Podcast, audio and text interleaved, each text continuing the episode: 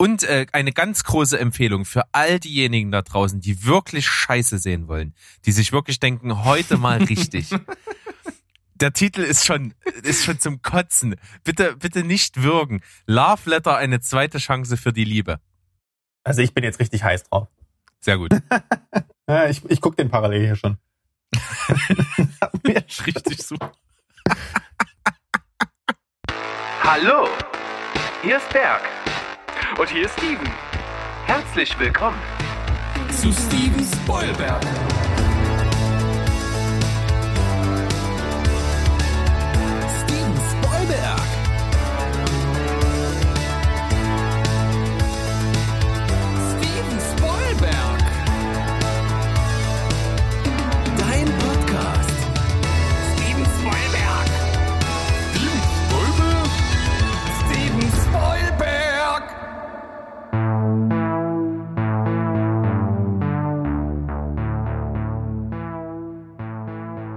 Heidi ho, Welt da draußen. Wir sind zurück auf zum letzten Gefecht in diesem Jahre 2020, was wir ein bisschen hinter uns lassen wollen. Ob wir es filmisch hinter uns lassen wollen, das mag ich einfach mal in den Raum zu stellen. Das klären wir heute.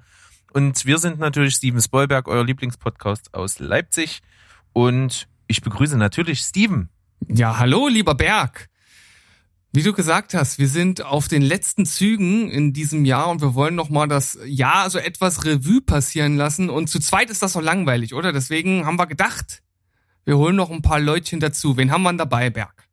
Ja, wir haben heute das einfach mal nicht so gemacht, dass wir irgendwie äh, Fame abgreifen wollen, irgendwelche fancy Leute anschreiben, ob sie nicht Lust haben, bei uns mit dabei zu sein, sondern wir haben uns wirklich Leute geholt, auf die wir richtig Bock haben, mit denen wir schon Folgen gemacht haben, mit denen wir auch gerne über Filme quatschen. Und da ist an der einen Stelle äh, der Mann, der bei uns auch schon mal da war, seine zehn Lieblingsfilme unter anderem vorgestellt hat. Ich begrüße mal den Sandro. Moin. Hallo, ihr Lieben. Es freut mich sehr, wieder dabei zu sein. Und uns erst. Ja. Ja, und dann haben wir natürlich den lieben Mo dabei.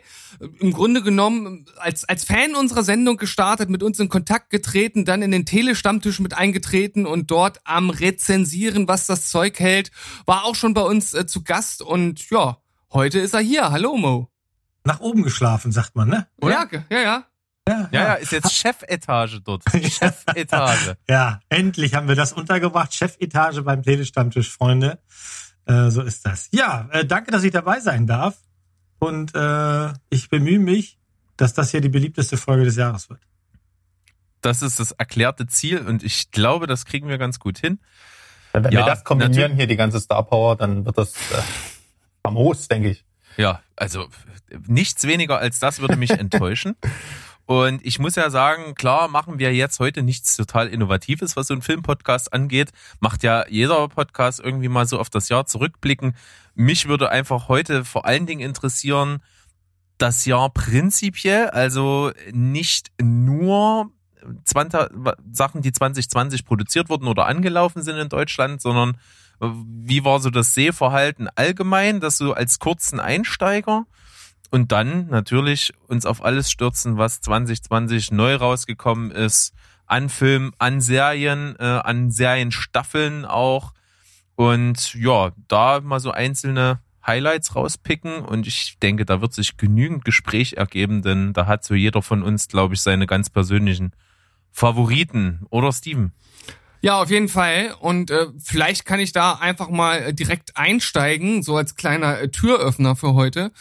Und zwar, ähm, du hast ja schon angesprochen, wie ist denn überhaupt das Sehverhalten äh, dieses Jahr gewesen? Denn wir hatten ja nun äh, ja das böse C-Wort. Ich möchte es ja gar nicht mehr in den Mund nehmen, man kann es ja schon nicht mehr hören, aber es bestimmte natürlich das ganze Jahr und dementsprechend gab es ja auch viele Leute, die zu Hause saßen und nicht so richtig wussten, was sie machen sollen. Ähm, und da haben natürlich viele Filme und Serien geschaut. Und äh, auch bei mir war das vor allem im ersten Shutdown äh, eine ganz große Sache und ja, bei mir jetzt persönlich in dem Fall war es halt auch so, dass ich direkt davor hatte ich äh, eine OP und äh, da habe ich halt äh, schon angefangen, äh, halt einfach vermehrt zu gucken. Dann kam ich nach Hause und habe noch mehr geschaut. Und das hat natürlich dazu geführt, dass ich auf jeden Fall nochmal deutlich aufstocken konnte, was so mein Film- und Serienkontingent angeht. Wie waren das äh, bei euch, wenn ich jetzt mal so, oder wenn wir uns mal so auf den, auf den Anfang des Jahres konzentrieren, Mo? Ja, der Anfang des Jahres, ähm, da habe ich noch ein paar andere Sachen im, im Hauptaugenmerk gehabt. Ihr, ihr, wisst ja, dass ich nebenbei ein bisschen Kunst mache und äh, am Anfang des Jahres hatte ich da ziemlich viel zu tun, habe sehr viel gemalt und auch noch ein paar kleinere Ausstellungen gehabt und muss aber sagen, dass dann äh, mein Sehverhalten sich maßgeblich auf die späten Stunden des Tages geschubst hat. Also ich habe, ähm, ich bin ein großer Fan vom Bingen. Ich, ich stehe drauf, Serien zu gucken am laufenden Meter. Ähm, dieses wöchentliche, das ist nichts für mich. Und ich habe dann festgestellt, dass ich überhaupt keine Schwierigkeiten habe, mich mal auch um zehn erst hinzusetzen und dann so vier, fünf, sechs Folgen von irgendwas wegzugucken. Manchmal auch, ist tatsächlich auch schon passiert, eine ganze Staffel äh, von etwas in einem Rutsch zu sehen. Und dann, wenn ich jetzt zurückblicke auf die nächsten Monate, die dann so gekommen sind, das habe ich ziemlich, ziemlich lange beibehalten. Also mein Sehverhalten war komplett ohne Kino und war nur noch Couch. Hm. Na gut, ich, das ist natürlich ich, selbst selbst als es Kino gab. Also wir waren wir waren zweimal noch im Kino. Es gab zwei Reruns, einmal Blues Brothers, so ein 40-jähriges, ähm, und einmal Apocalypse Now Redux nochmal in 4K. Das waren die einzigen beiden Male und alles andere, was dann noch gelaufen ist in der Zeit, in der man noch durfte, hat mich überhaupt nicht gecatcht. Also nichts konnte das Sofa toppen. Na, ich glaube, das ja, galt für viele, oder? Also ich habe im Kino tatsächlich sehr wenig dieses Jahr geschaut. Berg als Sneak Preview Gänger hat, glaube ich, Anfang des Jahres noch ein bisschen schauen können. Dann war ja erstmal lange nichts und bist ja jetzt wieder eingestiegen, bis naja jetzt wieder alles zu ist. Ähm, aber da kannst du ja gleich selbst noch was zu sagen. Ich glaube, den einzigen Kinofilm, den ich tatsächlich dieses Jahr gesehen habe, war Tenet. Hm. Sandro, wie sieht's bei dir aus? Naja, am Anfang des Jahres, ähm, da habe ich so, äh, da hole ich so üblicherweise die ganzen äh, ja, Oscar-Filme nach. Die kommen ja bei uns auch zumeist äh, dann um die Verleihung rum, weil der deutsche Verleih sich ja dann immer denkt, ah, die Leute gehen dann eher ins Kino und äh, nervt ein bisschen. Aber das führte halt auch dazu, dass ich dies Jahr dann zum Beispiel erst so ein paar ja, Perlen nachgeholt habe, wie äh, auch, auch Parasite zum Beispiel Anfang des Jahres oder auch, ähm, auch der Leuchtturm, der lief dann nochmal oder ähm, ja, dann auch das, was üblicherweise auch, auch in diesen äh, im Oscar-Run war, äh, sondern das so was wie äh, Knives Out äh, 1917 ähm, und sowas. Also am Anfang des Jahres war ich sehr oft im Kino, also wirklich fast jede Woche, äh, war auch eigentlich durchweg begeistert. Und deswegen dachte ich schon, das wird so mein Kinojahr. Ich hatte ja natürlich auch so eine Flat äh, und wollte alles mitnehmen, was so geht. Und dann kam halt, naja, die Bremse. Und dann ging es mir so wie euch. Da habe ich mich dann eher auf die Couch spezialisiert. Das heißt, ähm, die Watchlist ist, die wird ja nicht äh, unbedingt kürzer, äh, je mehr man Lebenszeit so äh, ja verbringt. Und deswegen äh, habe ich einfach mal angefangen, ein paar Sachen abzuarbeiten, wo es mir einfach schlecht ging, dass ich die noch nicht gesehen habe. Sowas wie Oldboy habe ich noch nie gesehen, ist ganz furchtbar. Vor allem, weil er halt auch so unglaublich gut war. Äh, das ist mich ja so im Nachhinein immer noch ähm, ja schockiert, dass ich so lange gebraucht habe. Aber ich, kam, ich habe immer so ein paar Startschwierigkeiten bei diesen bei südkoreanischen Kino, eigentlich total Quatsch, weil ich fast immer begeistert bin und naja egal. Aber auch sowas wie äh, Mulholland Drive äh, vor kurzem erst an, äh, geschaut, also mal so in die Richtung David Lynch äh, und auch Tarkovsky oder sowas für mich entdeckt und einfach sagen sage, das sind so Sachen, die musst du einfach mal gesehen haben, aber ich habe es nie geschafft jetzt hatte, hatte ich halt einfach dadurch äh, ja mir so einen festen Plan gemacht und einfach viel nachgeholt, was auch so Filmwissen angeht. Selbst Vertigo hatte ich nie gesehen, ganz ganz schlimm. Also ja, ein paar Olis, Citizen Kane ah, und so weiter. Laut Wolfgang M. Schmidt der beste Film, der je gedreht wurde. Ich fand ihn deswegen auch gar nicht Vertigo, so gut. Ja. ja. Nein, also das war äh, das, und das einzige Mal, dass ich dann in der, ähm, ich sag jetzt mal während des, also zwischen den Lockdowns im Kino war, war auch natürlich zu Tenet und äh, Dark Knight äh, Rewatch. Die haben ja dann die ganzen Nolan-Sachen nochmal so ein bisschen gebracht. Aber das war es dann bei mir auch. Ähm, alles andere hatte man sich, glaube ich, auch so ein bisschen zu sehr daran gewöhnt oder hat man sich entwöhnt, äh, zusammen ins Kino zu gehen. Es wirkte plötzlich so kompliziert, äh, noch Leute fürs Kino zu begeistern und ja, dann hatte man sich immer Alternativen gesucht. Ja, verstehe ich total. Also das ist auch ein gutes Stichwort. Ich habe nämlich tatsächlich jetzt, als ich mich beschäftigt habe mit dem Jahr 2020 mit Film und Serien und so weiter, unweigerlich dann in der Zusammenfassung so ein bisschen den Schock gehabt, dass ich mir dachte, naja, so richtig prall fand ich es jetzt nicht so im Großen und Ganzen, es waren gute Sachen dabei, aber so die Masse war gar nicht so stark. Und da habe ich dann mal geschaut, was lief denn so 2019? Und das war wirklich das Jahr, in dem Sachen kamen wie Parasite, Midsommar, Porträt einer jungen Frau in Flammen, der Leuchtturm, die Irishman, Systemsprenger, äh, also alles solche totalen Oberknallerfilme. Once Upon a Time in Hollywood. Once Upon a Time, genau. Das war ja auf Blockbuster-Niveau und auf Arthouse-Niveau einfach ein absolutes Meisterjahr. Also letztes Jahr konntest du ja wirklich auf allen Ebenen des, des, des Filmfans äh, nur glücklich sein, glaube ich. Ja, also das ist mir ganz besonders aufgefallen, als ich dann so ein bisschen Revue passieren lassen habe und habe dann äh, jetzt in diesem Jahr, wie Steven schon sagte, also als es ging, immer die Sneaks mitgenommen im Kino, außerhalb der Sneak Previews fast gar nicht irgendwelche Filme im Kino geschaut, weil auch einfach das, die alte Leier, die guten Filme kommen meistens nicht in den Kinos. Äh, zumindest in Leipzig sind wir nicht so gesegnet mit Kinos, die auch mal so Nischensachen bringen. Äh, kommt ab und zu schon, aber zu wenig und zu spät. Das macht oft keinen Sinn. Und abgesehen aber davon habe ich viel geschaut. Äh, ich habe natürlich mein Jahr in Zahlen mit. Bin ja aller Statistiker. Überraschend. Ja, ne? Ich habe, äh, ich, ich sag das jetzt einfach mal so runtergerattert. Ich habe 192 Filme geschaut mit einem Schnitt von 6,9, tatsächlich echt gut von der Wertung her. Äh, dar darunter waren nur 15 Rewatches. Ähm, 66 davon waren tatsächlich Filme, die 2020 irgendwo veröffentlicht worden sind. Also die äh, in Deutschland den Termin hatten, entweder auf Stream oder im Kino. Da ist der Schnitt tatsächlich nur bei 6,5 aber das ist trotzdem noch recht hoch. Also wenn man die Masse anguckt, ist das schon okay. Insgesamt 21.000 Minuten Filme. Äh, und auf der Serienseite habe ich 35 Staffeln geschaut der verschiedensten Serien. Darunter waren nur drei Rewatches, weil ich ja die ersten zwei Westworld-Staffeln nachgeholt habe dieses Jahr für die dritte. Und auch die dritte Staffel Dark, die tatsächlich 2020 rausgekommen ist, ja nochmal neu, noch zweimal geschaut hatte. Und äh, von den Neuveröffentlichungen in 2020 waren es immerhin noch 22 Staffeln und 10 davon wirklich erste Staffeln, also mit ganz neuen Serien. Und das, da komme ich insgesamt auf 14.000 Minuten, also summiert Filme und Serien im Jahr 2020 35.690 Minuten bei mir mit einem Schnitt von 7,4, was eigentlich tatsächlich echt gut ist. Spricht nicht, vielleicht nicht unbedingt für die Qualität der Filme, aber für mein Händchen bei der Auswahl. für mich persönlich eher. Sind umgerechnet 594 Stunden, das ist schon recht ordentlich, wenn man sich das so anguckt und dann so sich denkt, oh, du hast dich jeden Tag auf jeden Fall mehr als äh, oder fast zwei Stunden mit Filmen oder Serien beschäftigt. Das ist schon im Schnitt ein bisschen schockierend, aber ich glaube, es gibt Schlimmeres. Ich komme damit ganz gut klar. Hm. Also nachdem du jetzt hier den Zahlenpenis ausgepackt hast, können wir auf jeden Fall einpacken, glaube ich. Möglicherweise. Zahlentechnisch auf jeden Fall, ja. Ich, ich Ja, ja. also sowas mit zwei Stunden jeden Tag, das, das kann ich schon fühlen. Äh, das mache ich auf jeden Fall auch. Aber ich, also, ich glaube, ich sollte auch mal anfangen, eine Liste zu führen.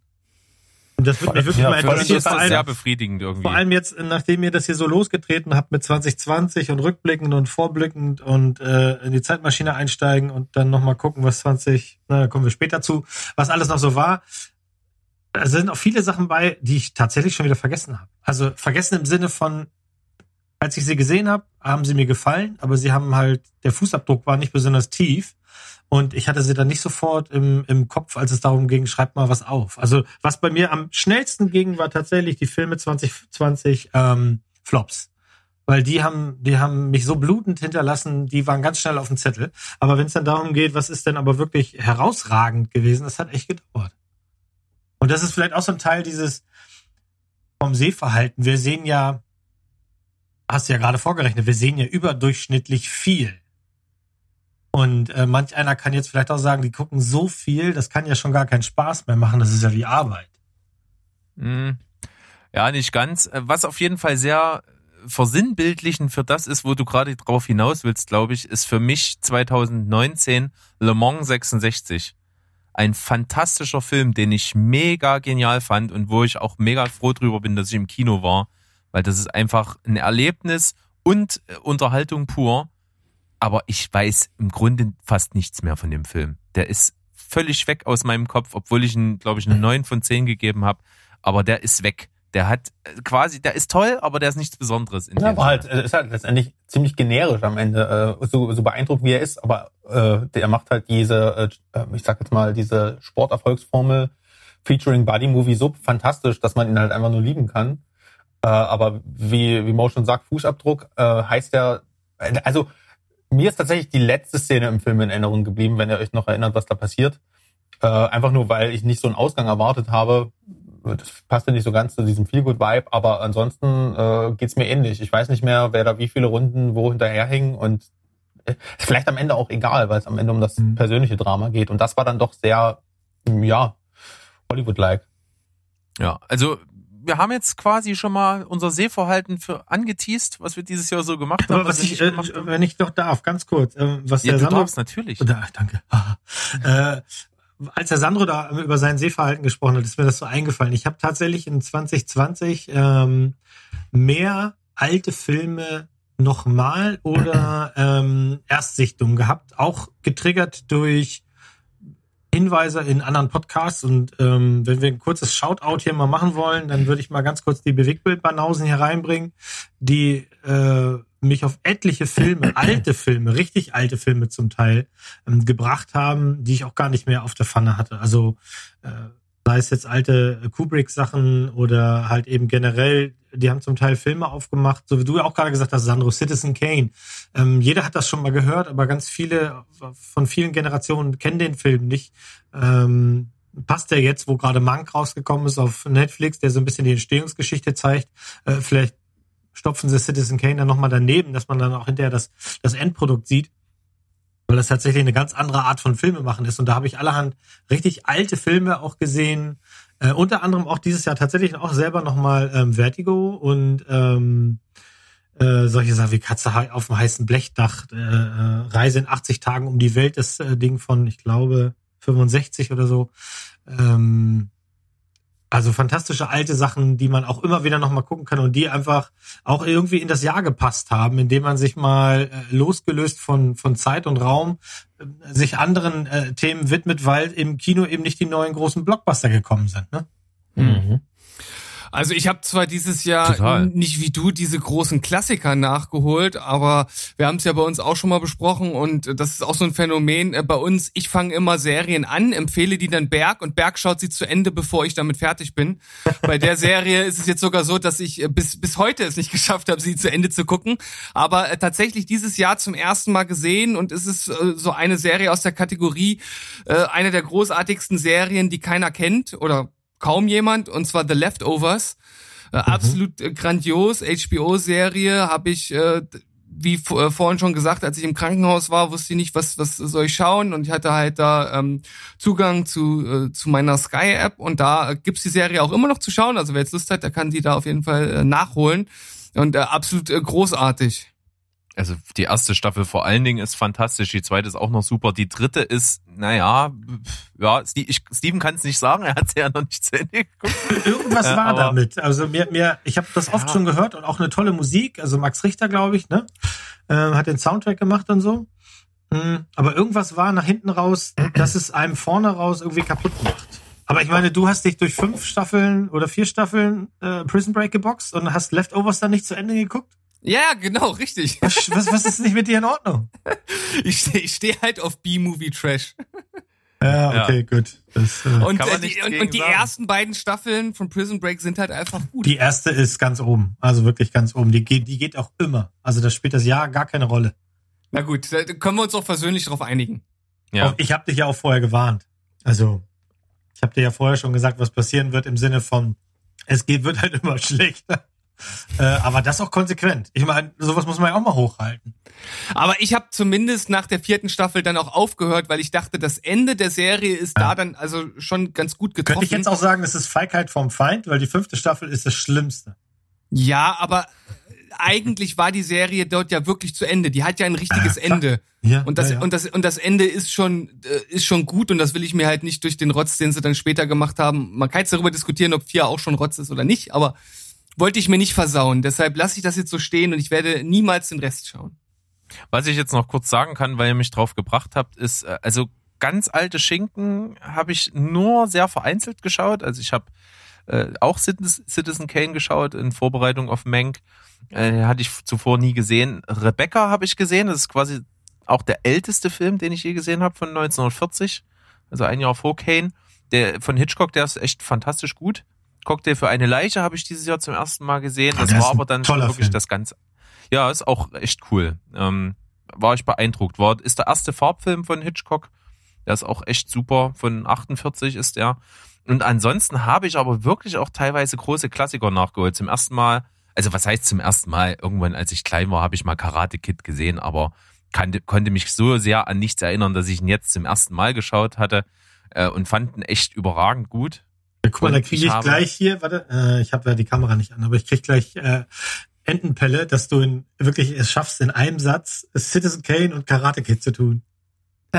Ja, das Ja, ist, ist, äh, ist, ist auf beides Fall Meilensteine, würde ich sagen. ist Ja, auf jeden Fall eine jeden ganz Fall. schöne, ganz schöne Herabwürdigung, Citizen Kane dann noch mit reinzupacken, ne? weil ähm, mit so einem Meisterwerk wie Karate Kid verglichen zu werden, das ist schon hart. Ja, und äh, tatsächlich auch irgendwann mal gesehen, aber praktisch die Erstsichtung war jetzt vor kurzem erst Alien. Und wir haben 2020 das, das Jahr gehabt, in dem ich äh, zum ersten Mal Kontakt mit Ghibli-Filmen hatte. Mhm. Ich erinnere mich. Das mit Alien muss erstmal nachwirken jetzt. Ja, das, Ja, das ist, ist, fantastisch. so. Also, äh, um, um dir schon mal die Angst zu nehmen, ich fand ihn super geil.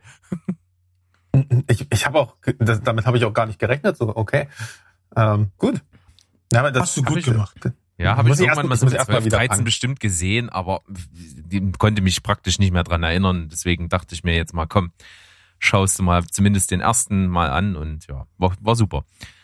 Aber genug dazu. Na, Berg und ich, wir können uns jetzt sozusagen zusammentun, weil ich habe den ersten nicht gesehen, dafür aber den zweiten und den vierten. und Berg hat den ersten gesehen, aber den dritten hast du nicht gesehen, oder?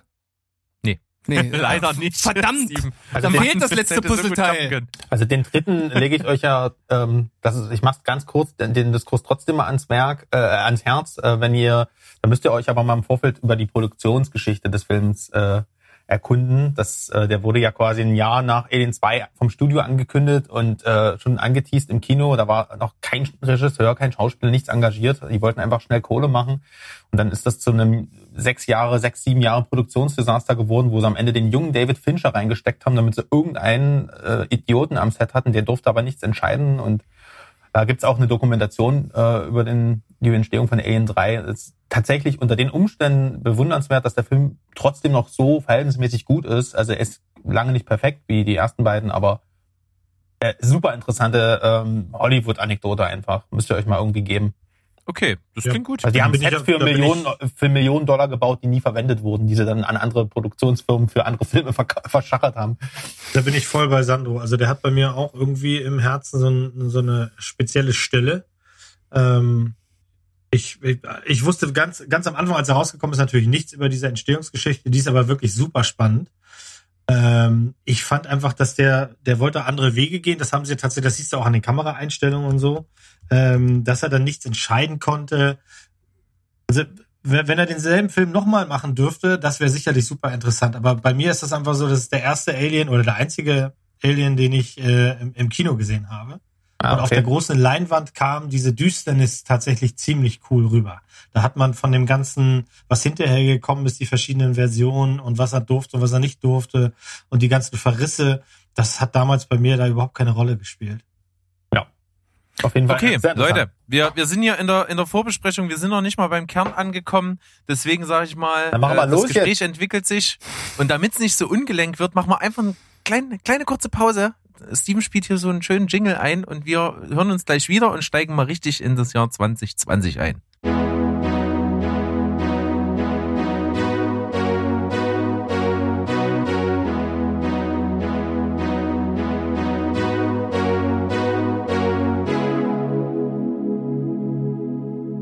Da sind wir wieder zurück aus der Pause und wir steigen jetzt voll ein in den Jahresrückblick 2020. Da gibt es einiges zu besprechen, lieber Berg, oder? Ja, auf jeden Fall. Und äh, bevor wir natürlich zum einfachsten oder ne, eigentlich nicht einfachsten, aber offensichtlichsten Teil kommen, so die besten Filme, gibt's ja noch eigentlich genügend andere Kategorien und sonst was, wo man sich hier so tummeln könnte. Und äh, jeder hat da auch wahrscheinlich so seine Highlights des Jahres. Und ich, ich will einfach mal mit was Positivem beginnen. Ähm, ich, ich möchte meine, was waren die größten Überraschungen? Also Filme, die wir geschaut haben, wo wir uns vorher dachten, naja, wird vielleicht mittelmäßig, wird nicht so besonders und äh, die echt gut waren. Und damit ihr wisst, was ich so meine, beginne ich einfach selbst. Ich habe dieses Jahr wirklich in dieser Kategorie eigentlich nur einen einzigen Film. Und äh, den hätte ich wirklich so vorm Schauen irgendwo bei so einer 5,0, 5,5 verortet und habe ihm eine 8 von 10 gegeben, denn ich war absolut begeistert und das war Underwater. Mit äh, Kristen Stewart in der Hauptrolle. Äh, Im Grunde genommen, ja, Alien und, äh, und äh, ja, Abyss zusammengemischt und Gravity. Und daraus entsteht nichts Neues, nichts wahnsinnig Innovatives, aber einfach was total atmosphärisches, unterhaltsames, intensives, was ich so nicht erwartet hätte. Hat den jemand von euch noch gesehen, Mo? Nee, ich hatte, wir hatten den wirklich vorgestern ist der Mauszeiger rübergegangen. Und dann haben wir uns leider für drei Engel für Charlie entschieden. Oh, Kristen Stewart. Doppelt. Es gibt ja, es gibt, ich habe ja eine lange Historie äh, mit mit Paulas Picks. Ähm, und das ist auch überhaupt nicht despektierlich, denn es macht auch Spaß, wenn Paula zielsicher in Gurken greift. Das, das ist so. Das wissen wir vorher schon. Wir können das auch nicht ändern. Sie sucht die Filme oftmals nach Bildern aus und wir haben dann aber auch trotzdem mit vielen Gurken auch schon Spaß gehabt. Nicht, dass das jetzt die Burner waren, ähm, so wie der. Der ist natürlich leider kein Burner. Aber da waren wir knapp davor und ähm, so wie du ihn jetzt verkauft hast, kommt er auf jeden Fall am Wochenende auf die große, große Leinwand bei uns. Ja, Steven? Möchtest du jetzt von mir wissen, ob ich auch solch einen Film gesehen habe? Ja. Ja, äh, Weil über Underwater weiß ich, hast du nicht gesehen und Sandro äh, weiß ich nicht. Hast, Entschuldigung, den habe ich natürlich jetzt übergangen. Hast du Underwater gesehen? Nee, aber die, ähm, ja, die Referenzen klang ja schon doch, da hast du mich ja dummerweise wieder direkt, deswegen, ja, kommt halt auf die Watchlist. Sehr schön. Da habe ich ja ein gutes Werk getan. Dann, äh, dann kann ich ja zu dem Film das abschließen. Also ich fand ihn wirklich gut, weil er die Atmosphäre bringt vor allen Dingen. Es wird kaum geredet. Es ist natürlich ein typischer Survival-Film, der irgendwo in, im Marianengraben ganz unten stattfindet und äh, tatsächlich einfach gut gemacht ist. Äh, Ich war überrascht und auch äh, von Kristen Stewart war es wieder ein weiteres Puzzleteil, das ich ihr abkaufe, dass sie wirklich eine gute Schauspielerin ist, was ich auch vorher schon gedacht habe, aber es verfestigt sich. Und jetzt zu Steven. Also ich kann auf jeden Fall nicht äh, in die direkt gleiche Kategorie äh, von Film schießen, wie du das jetzt gemacht hast. Also ein Film, von dem ich vorher dachte, hm, das wird bestimmt nichts und das ist dann irgendwie doch besser geworden. Sowas kann ich nicht bieten. Was ich allerdings bieten kann, ist tatsächlich einer der besten Filme äh, dieses Jahr, der für mich praktisch aus dem Nichts kam. Den gab es auf einmal einfach auf Netflix. Und äh, das war noch zu, zu der Zeit, wo ich auch noch diese Funktion anhatte, dass der Trailer von alleine losläuft. Und äh, das lief dann immer schon so ein, zwei Mal. Und ich als, als Tierfreund war dann natürlich äh, ge- generell davon angetan und finde halt auch ähm, Unterwasserwelten halt sehr interessant. Und es handelt sich um äh, mein Lehrer der Krake. Ich weiß nicht, ob jemand von euch den gesehen hat, aber allein die, ja, die, die Synopsis oder die Zusammenfassung, der Inhalt hört sich nach nicht viel an und sehr unspektakulär. Es geht halt einfach um einen äh, Filmemacher, der völlig ausgebrannt ist und äh, sich überlegt hat, was, was will er machen in seinem Leben. Und ähm, der lebt in Südafrika und hat dann erstmal äh, beschlossen, eine Auszeit zu nehmen und ist dann immer jeden Tag äh, schnorcheln, tauchen gegangen und hat dort halt eine Krake gefunden, mit der er sich angefreundet hat und hat das halt festgehalten filmisch. Und das ist absolut äh, berührend, äh, fesselnd. Es sind schöne Unterwasseraufnahmen und das war für mich so ein Film, der kam völlig aus dem Nichts und ist in meiner Top-Liste äh, des Jahres mit ganz oben dabei. Sehr schön. Ich habe deinen Ähm. flammenden Aufruf in der äh, in einer eurer Folgen auch noch vor Ohren. Ja. Äh, da hast du das auch schon mal so erzählt und äh, der ist auf der Watchlist. Aber wie Sandro vorhin schon gesagt hat, mit jedem Jahr, dass wir älter werden, wird die Watchlist so lang, dass Ja. man sich irgendwann tatsächlich fragen muss, wir müssten mal so eine Gegenrechnung machen. Also die Zeit, die Laufzeit der Watchlist gegen das, was der, was der Berg vorhin errechnet hat, wie lange er denn glotzt.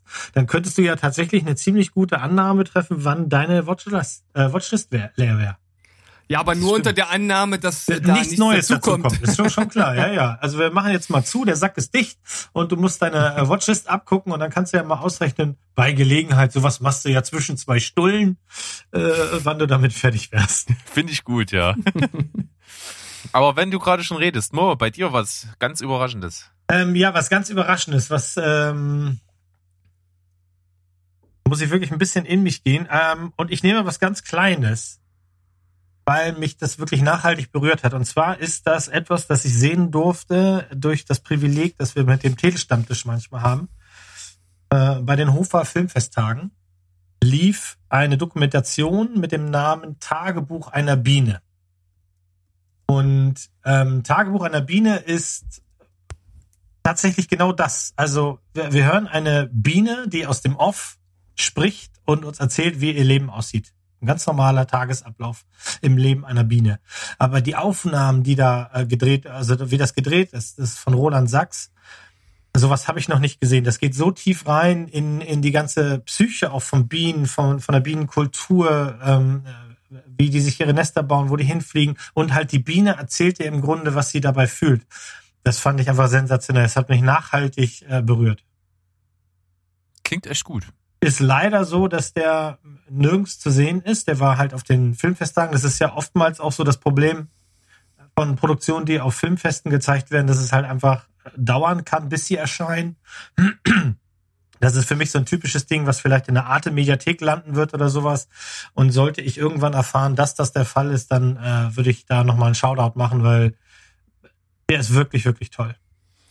Sehr schön. Äh, Berg, Zu du hast Sandro. äh, b- ganz kurz, Berg, du hast damals äh, zu äh, ähm, mein Lehrer, der Krake, gesagt, dass ich, äh, dass ich das vom vom Inhalt her fandst du das total langweilig, aber von der Art her klingt das jetzt sehr ähnlich zu dem, was gerade der Mo erzählt hat. Und das fandst du total gut. Was ist für dich da jetzt der Unterschied? Bienen. Bienen. Bienen. Ist ganz einfach gesagt. Ich, Tragt das mag unter euch aus. Alles klar, gut. Ich habe keinen Bezug zu Kraken und ich mag Bienen. Ja, das ist natürlich ein unschlagbar gutes Argument. Also von daher. Das ist ein Totschlagargument, wie Ja, man ja, so ja. schön sagt. Äh, Also mir ist übrigens doch noch was eingefallen, was in die Kategorie Underworld, äh, nee, Under, Underwater sowas äh, äh, fallen würde. Aber vielleicht lassen wir erstmal noch den Sandro sprechen und dann hänge ich das hinten dran. so machen wir's. Ja, ähm, die Frage ist jetzt, der, eine der großen Überraschungen dieses Jahr ist tatsächlich auch sehr weit oben in meiner Top-Liste. Jetzt ist halt die Frage, ob ihr das dann jetzt schon wissen wollt oder äh, ist eigentlich Ja, egal. oder darfst du gerne jetzt äh, droppen. Wir werden das, äh, um, um vorzugreifen, wir werden das einfach so machen, dass wir jetzt über alles reden, wo wir Bock drauf haben, auch die Top-Liste und am Ende die Top-Liste bloß nochmal zusammenfassen. Ach so, geil.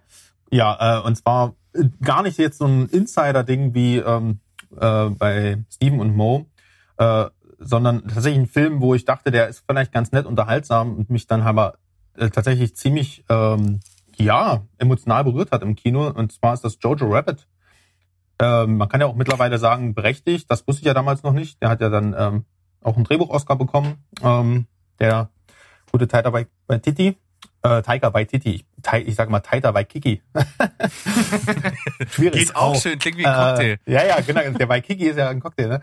Ähm, nein, also ich, ich weiß nicht, ich habe ein Fable für den. Ich mag den, ich mag seinen Humor, ich mag sein Auftreten und ähm, ich mag einfach auch seine Art, wie er Humor einsetzt. Ich habe mal äh, gesagt, das war, ich habe nach dem Film gesagt, das war ja der, das ist der beste Wes Anderson-Film, der dieses Jahr rauskam, der nicht von Wes Anderson ist. Also so ein ähnliches Gefühl äh, hat er auch so in mir ausgelöst. Es ist halt diese Coming-of-Age-Story äh, gemischt also Satire, Antikriegsfilm und hat einfach 90 Prozent super unterhaltsam, lustig.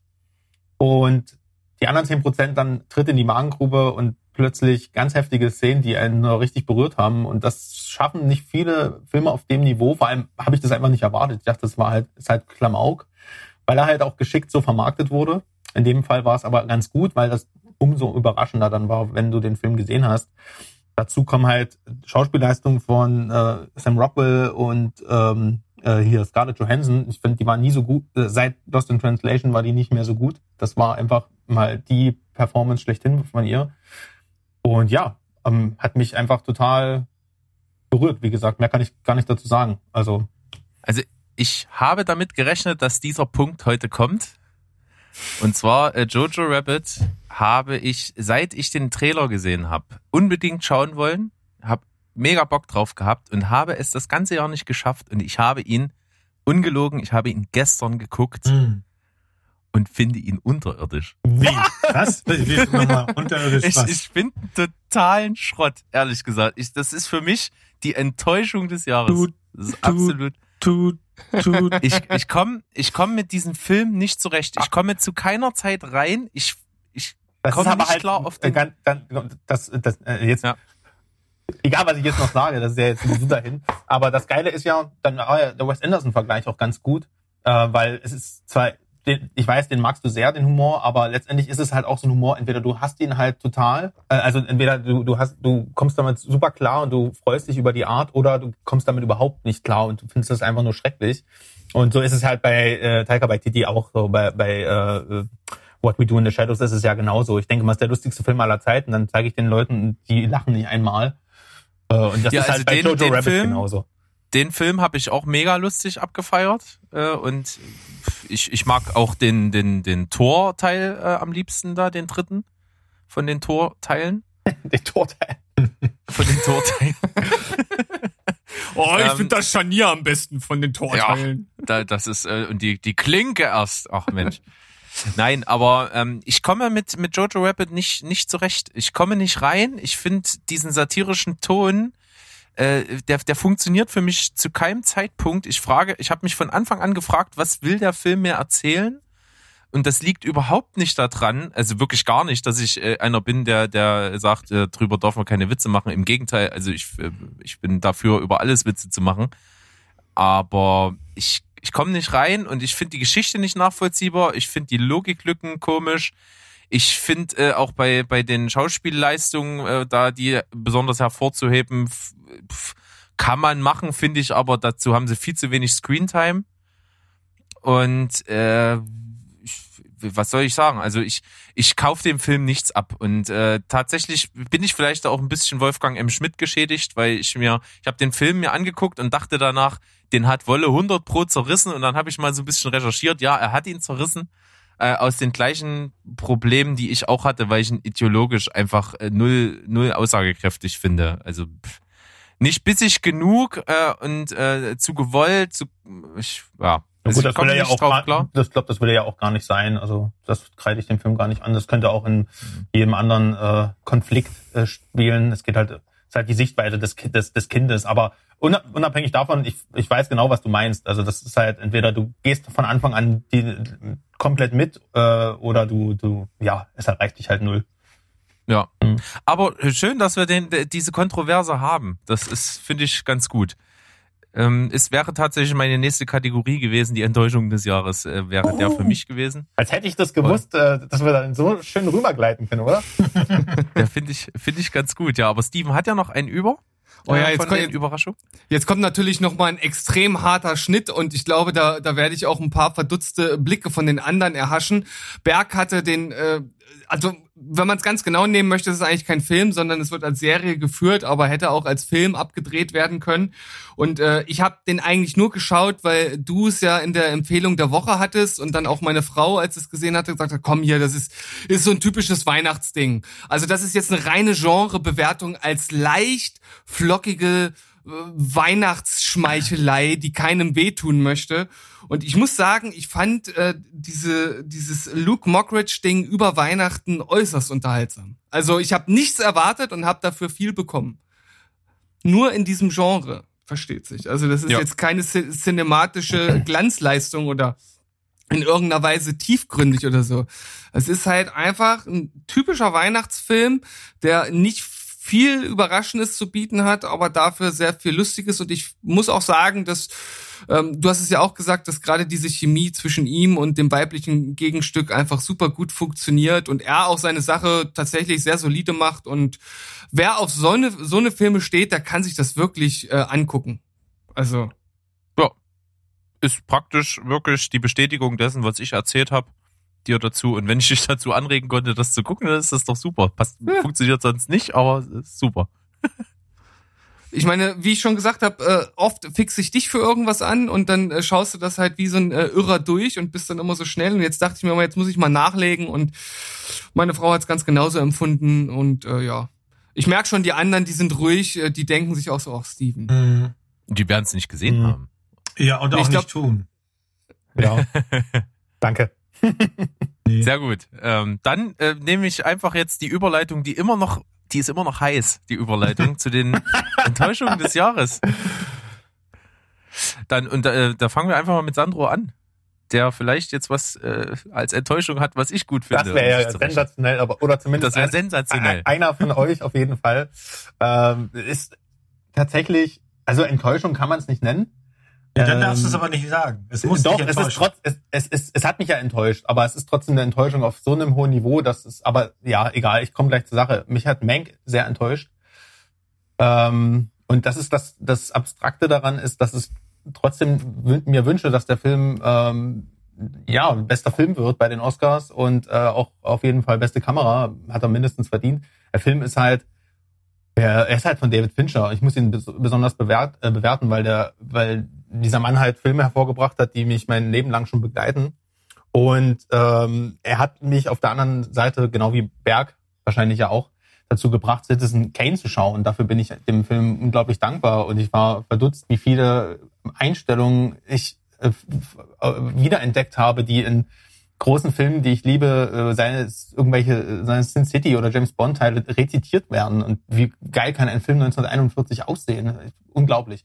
Aber äh, das, Oh ja. das mal dahingestellt. Ähm, ja, Mank ist ähm, für mich einfach nur die die schönste Dokumentation aller Zeiten äh, von David Fincher, aber hat äh, emotional äh, für mich überhaupt nicht funktioniert. Ich finde die Figur Mank nicht spannend genug, äh, auch der Konflikt, der da au ausgetragen wurde, nicht äh, ansatzweise spannend genug, um diesen Film zu tragen. Und äh, ich fand ihn jetzt überhaupt nicht langweilig, aber ich habe auch keine kein Bedürfnis, diesen Film nochmal zu schauen, weil äh, ich habe verstanden, um was es geht, fühle mich informiert, aber das, was mir erzählt wurde, reicht nicht, dass ich es äh, vielleicht nochmal sehen möchte. Äh, auch wenn das te Niveau technisch brillant war, also ich wirklich mich fast voll Uns auch. ja. uns auch einfach eine Wohltat ist, Gary Oldman mal wieder in, in, einer, in einer Hauptrolle zu sehen und wie er äh, nicht den ganzen Film über, aber zumindest stückweise sehr entfesselt spielt. Und äh, das ist tatsächlich wunderbar, da gebe ich dir vollkommen recht. Aber äh, ähnlich sehe ich das wie du. Es ist nicht der, der Heiland äh, von, der, von den Filmen im Jahre 2020, der jetzt hier den Segen bringt. Und man muss mal ganz ehrlich sagen, der Film beleuchtet Hintergründe zur Entstehung von Citizen Kane. Und wer sich nach Citizen Kane damit auseinandergesetzt hat, wie die Entstehung war, dem erzählt dieser Film halt absolut nichts Neues, dem bereitet das einfach nur auf. Und äh, dazu ist es, äh, es sieht schön aus, es hat gute Kameraeinstellungen, es hat äh, solide Schauspieler, aber ja, äh, was Besonderes in dem Sinne habe ich da auch nicht gesehen. Ich habe halt den besten Film aller äh, des, des Jahres erhofft, äh, als, ich, als ich gehört habe, dass Fincher einen Netflix-Film bringt, weil auch seine Serie Mindhunter ja auch zu den geilsten ist, äh, gehört, was auf Netflix so läuft. Und naja, deswegen äh, für mich Enttäuschung des Jahres, aber trotzdem in der Topliste irgendwo drin bei mir. Mo, gesehen? Ähm, noch nicht, nee. Ich bin gerade so ein bisschen, puh, äh, weil ich stehe, ich, ich habe Citizen Kane schon schon ein paar Mal gesehen und auch schon schon etlichen Jahren. Ähm, will mir das natürlich nicht kaputt machen und habe mich genauso wie Sandra darauf gefreut, dass äh, jetzt beleuchtet wird, wie also der Hintergrund und dann Fincher. Ich bin ein riesen Fincher-Fan. Also stehe ich hier gerade und frage mich, ob ich ihn von der Liste löschen muss. Nein, also ich sag dir mal, die Angst kann ich dir nehmen, es ist ein guter Film. Und Sandro hat ja auch gesagt, er ist bei ihm trotzdem in einer Top-Liste gelandet, aber es ist jetzt halt überhaupt nichts wahnsinnig Außergewöhnliches oder Besonderes. Und äh, insbesondere kann ich dir auch die Angst nehmen, es wird dir nichts von Citizen Kane kaputt machen. Ganz im Gegenteil. Äh, dann, ich muss mich davon noch erholen. Sehr gut, dann, dann darf Steven seine größten Enttäuschungen jetzt bringen. Also ich muss sagen, dass ich so eine richtige Enttäuschung in dem Sinne, dass ich von einem Film irgendwas Bestimmtes erwartet habe und dann richtig enttäuscht wurde, gar nicht äh, irgendwas nennen kann. Also Okay. es gab nichts, wo ich sage, Ich habe hier das würde 40, jetzt dann super ich reinpassen. also ich habe Die, die Flops kommen noch mal extra. Okay, gut. ich, ich habe auf, auf jeden Fall äh, eine Serie, von der ich mehr erwartet habe und die mich dann doch ein bisschen nicht ratlos zurückgelassen hat, aber wo ich so dachte, da hätte man irgendwie mehr draus machen können, ist äh, ein bisschen a Special Interest, weil es eine Anime-Serie ist, aber ich fand halt das Ausgangsszenario total gut und der Regisseur, der hat auch schon ein, zwei gute Sachen vorher gemacht gehabt und deswegen dachte ich, klingt geil, gucke ich mir mal an und das war ähm, ähm, Japan. Japan singt, oder? Japan singt, genau. Japan 2020 singt. Ähm, ja, Ausgangssituation ist eigentlich ganz geil, dass halt äh, so ein Erdbeben Japan halt erfasst und das ist halt so krass, dass halt Japan anfängt zu sinken und es gibt halt eine Familie, die dort näher beleuchtet wird und deren Überlebenskampf dann halt gezeigt wird und das fängt gut an und driftet dann immer weiter in komische Gefilde ab, bis es dann auch teilweise irgendwie bisschen esoterisch wird und auch das Ende ist nicht so cool und ich habe mir da irgendwie mehr von erhofft und äh, dachte so nach den ersten ein, zwei Folgen, das könnte ein richtig geiles Ding werden und irgendwie hat sich das total verlaufen, das ist echt schade gewesen. Und dann letzten Endes war es für mich eine, immer noch eine 6 von 10, aber es hätte auch äh, ein richtiges Highlight werden können. Das fand ich schade. Okay, na dann passt doch eigentlich trotzdem ziemlich gut in diese Kategorie. Und jetzt bin ich mal gespannt, ob bei Mo da jetzt die, die, die Schwemmen an, an, an Negativität kommen. Filme, die ihn maßlos enttäuscht haben, die er am liebsten zusammentreten möchte. Naja, ich, ich soll ja jetzt nur erstmal einen sagen und zu den Flops kommen wir später, weil die Liste der Flops ist echt länger als die Liste der äh, qualitativ hochwertigen Sachen leider. Ähm, das mag auch daran liegen, dass einfach wirklich viel rausgebracht wurde, was unter anderen Umständen vielleicht, ja, was man vielleicht früher einfach gar nicht geguckt hätte. Ähm, ja, wovon bin ich enttäuscht, weil ich mir viel davon versprochen habe. Ich habe das auch schon das ein oder andere Mal erwähnt, ist tatsächlich Tenet. Ich mag den nicht. Für mich, ähm, ich, ich, ich komme da auch nicht mehr gegen an. Also äh, muss auch bitte jetzt an dieser Stelle keiner sagen, äh, ich muss den noch öfter sehen, weil ich, ich fühle den überhaupt nicht, um den nochmal sehen zu wollen. Äh, ähm, er liegt hier unten. Ich hätte ihn gucken können, aber wir finden immer was Besseres, um es nochmal zu gucken.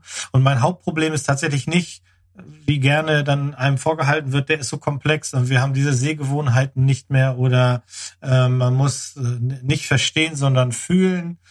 Alles gegeben, äh, gerne bei, bei unserem Freund Nolan sowieso immer gerne. Was mich hier aufregt, sind einfach Sachen, die er in anderen Filmen nicht gemacht hat, nämlich einfach Fehler. Er hat hier Fehler drinne und die kann mir keiner erklären und die kann mir auch keiner schönreden. Und ähm, das macht's für mich halt zu einem der schlechtesten Filme dieses Jahr.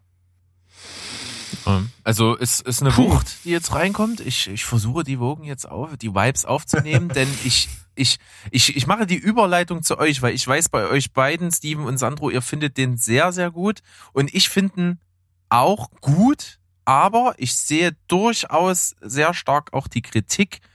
Und dass er bei mir trotzdem noch mit, ich glaube, 7,5 abschneidet oder 8, liegt eher daran, dass ich äh, Christopher Nolan Fan einfach bin.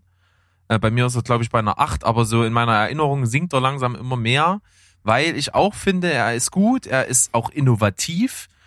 Ähm, er, äh, er zeigt Sachen, die noch nicht da gewesen sind vorher, in einer Art und Weise, die noch nicht so da war. Äh, äh, er ist wahnsinnig äh, intelligent gemacht, aber ich finde eben auch, dass er etwas sperrig ist und dass, dass mir auch das, das Erlebnis, mich unterhalten zu fühlen, äh, sehr schwer fällt bei diesen Filmen. Das sind so das, was ich dazu sagen kann. Also für mich ist das äh, tatsächlich auch nicht so der Heiland dieses Jahr gewesen, aber da kommt das flammende Plädoyer, glaube ich, eher von euch und wir beginnen natürlich beim Gast bei Sandro. Gar nicht so sehr, wie du denkst. Also ich habe in, wenn ich das in Nummern ausdrücken muss, trotzdem auf dem vierten Platz dieses Jahr. Aber das liegt auch an dem der Symbolwirkung des Filmes und an dem, was äh, er eben Neues gezeigt hat. Ich bin da ganz großer Fan, wie du auch schon selber sagst, von Innovation und damit geizt der ähm, Nolan überhaupt nicht. Äh, und ich muss dazu sagen, es war das, es war eines der krassesten Kinoerlebnisse äh, überhaupt. Und wahrscheinlich wirkte es auch so intensiv, weil man einfach so lange in diesem Moment nicht im Kino war. Und der Film ist halt, äh, wäre im Heimkino, glaube ich, komplett untergegangen. Aber wie du auch schon sagst, Mo, es, ich fühle diesen Film nicht. Ich bewundere diesen Film. Es ist ähnlich wie bei Mank, bloß aus einer ganz anderen Sichtweise. Ähm, ich, ich, ich fühle nichts, was, äh, was mich diesen Film, ähm, also was mich diese, diese, was die Fallhöhe der, der, der Figuren spüren lässt. Auch wenn Pattinson äh, zu einem meiner Lieblingsschauspieler dieses Jahres geworden ist und ich den auch gut in diesem Film fand. Ähm, keiner hat äh, so ein Inception, ich, ich erkläre es immer ganz gut mit Inception, weil das mein Lieblingsfilm von Nolan ist. Der hat auch so viel Tamtam und so eine intelligente Story, die nicht man, manchmal auch ein paar Logiklöcher hat und, und trotzdem äh, die Inszenierung dann in den Vordergrund stellt. Sei es dahingestellt, aber er hat auch diesen äh, emotionalen Unterbau dieser dieses Beziehungsdramas da einfach, dass ich auch nach, also se- diesen, dieses ganze Unwirkliche, wo ich nicht rankomme. In Inception ist es egal, da lasse ich mich von den Bildern berieseln, aber ich fühle den Konflikt von Leonardo DiCaprio in dem Film. Äh, ich weiß, de, den Konflikt des Protagonisten fühle ich nicht, außer dass es halt ihn wundert, warum er auf einmal rückwärts in eine Pfütze tritt und äh, das halt so geil aussieht. Das macht mich das auch ganz schnell wieder vergessen, aber eigentlich wäre es auch egal gewesen. Und das ist die große Schwäche von Tenet, der ähm, der ergötzt sich zu sehr an seiner Bildgewalt. Und ähm, ja, man kann das jetzt gut oder schlecht finden. Äh, das ist immer noch einer für mich der besten Filme des Jahres, aber lange nicht der beste Nolan. Und ähm, ja, das ist das, was ich von dem Film so halte. Stark, äh, stark begründet, äh, fühle ich total. Hm. Tja, da muss ich jetzt hier noch äh, einspringen, um sozusagen die Speerspitze abzubilden, denn ich finde den Film absolut überragend. Und äh, muss auch sagen, dass äh, dieses äh, emotionale Argument äh, für mich bei dem Film halt überhaupt nicht greift. Das habe ich schon so auch direkt im Film selbst gespürt. Ähm, und wer da einfach auch praktisch genau das gleiche verstehen möchte, so wie ich das sehe, dem möchte ich auch hier wieder äh, auf Wolfgang M. Schmidt äh, verweisen, der das unglaublich gut äh, zusammenfasst, warum es völlig egal ist, ob hier emotionale Tiefe da ist oder nicht, weil der Film halt ähm, eine unglaublich wichtige Aussage auch äh, hat, die halt über allem äh, steht, ähm, weil es ja nicht nur um die Bildgewalt an sich geht, sondern ähm, man dort auch viel über ja, Menschheitsgeschichte und Zukunft äh, halt rauslesen kann, was halt unglaublich äh, geil halt einfach dargestellt wird in dieser zugegebenermaßen sehr verworrenen Story, aber das hat mich äh, im Gegensatz zu Berg halt so überhaupt gar nicht gestört. Also wirklich überhaupt nicht, dass das irgendwie super schwer nachzuvollziehen war. Und ich muss auch sagen, desto länger ich darüber nachdenke oder desto mehr Abstand ich zum Film habe, bei mir ist es genau andersrum, finde ich den sogar immer besser und äh, muss sagen, der hat mich echt richtig weggeblasen. Und ja, es kann natürlich sein, es war der einzige Kinofilm und ist natürlich auch einfach gemacht fürs Kino. Aber er hat halt auch für mich eine der geilsten Kinoszenen, die ich einfach in den letzten Jahren überhaupt gesehen habe. Ich saß halt wirklich da und hatte richtig Gänsehaut, als der Film sozusagen den, den, den Mittelpunkt, den Wendepunkt erreicht hat. Da saß ich wirklich da und war einfach nur vollkommen geflasht und es hat mich in den Sessel gedrückt. Und diese ganzen Faktoren zusammen, die machen den Film für mich auf jeden Fall zum Mitbesten des Jahres. Ja, er hatte schon ein paar Ja. geile Szenen, die man niemals, also ich weiß auch noch, das, Also das mit, alles mit, was ganz kurz, ich Highway, das, ne? ich, äh, es, es brennt so ein bisschen in mir. Also ich habe ja gesagt, also von der Szenerie, von von der Musik, vom Schnitt, von allem, was ich sehe, was ich vorher noch nicht gesehen habe, geschenkt, ganz oben.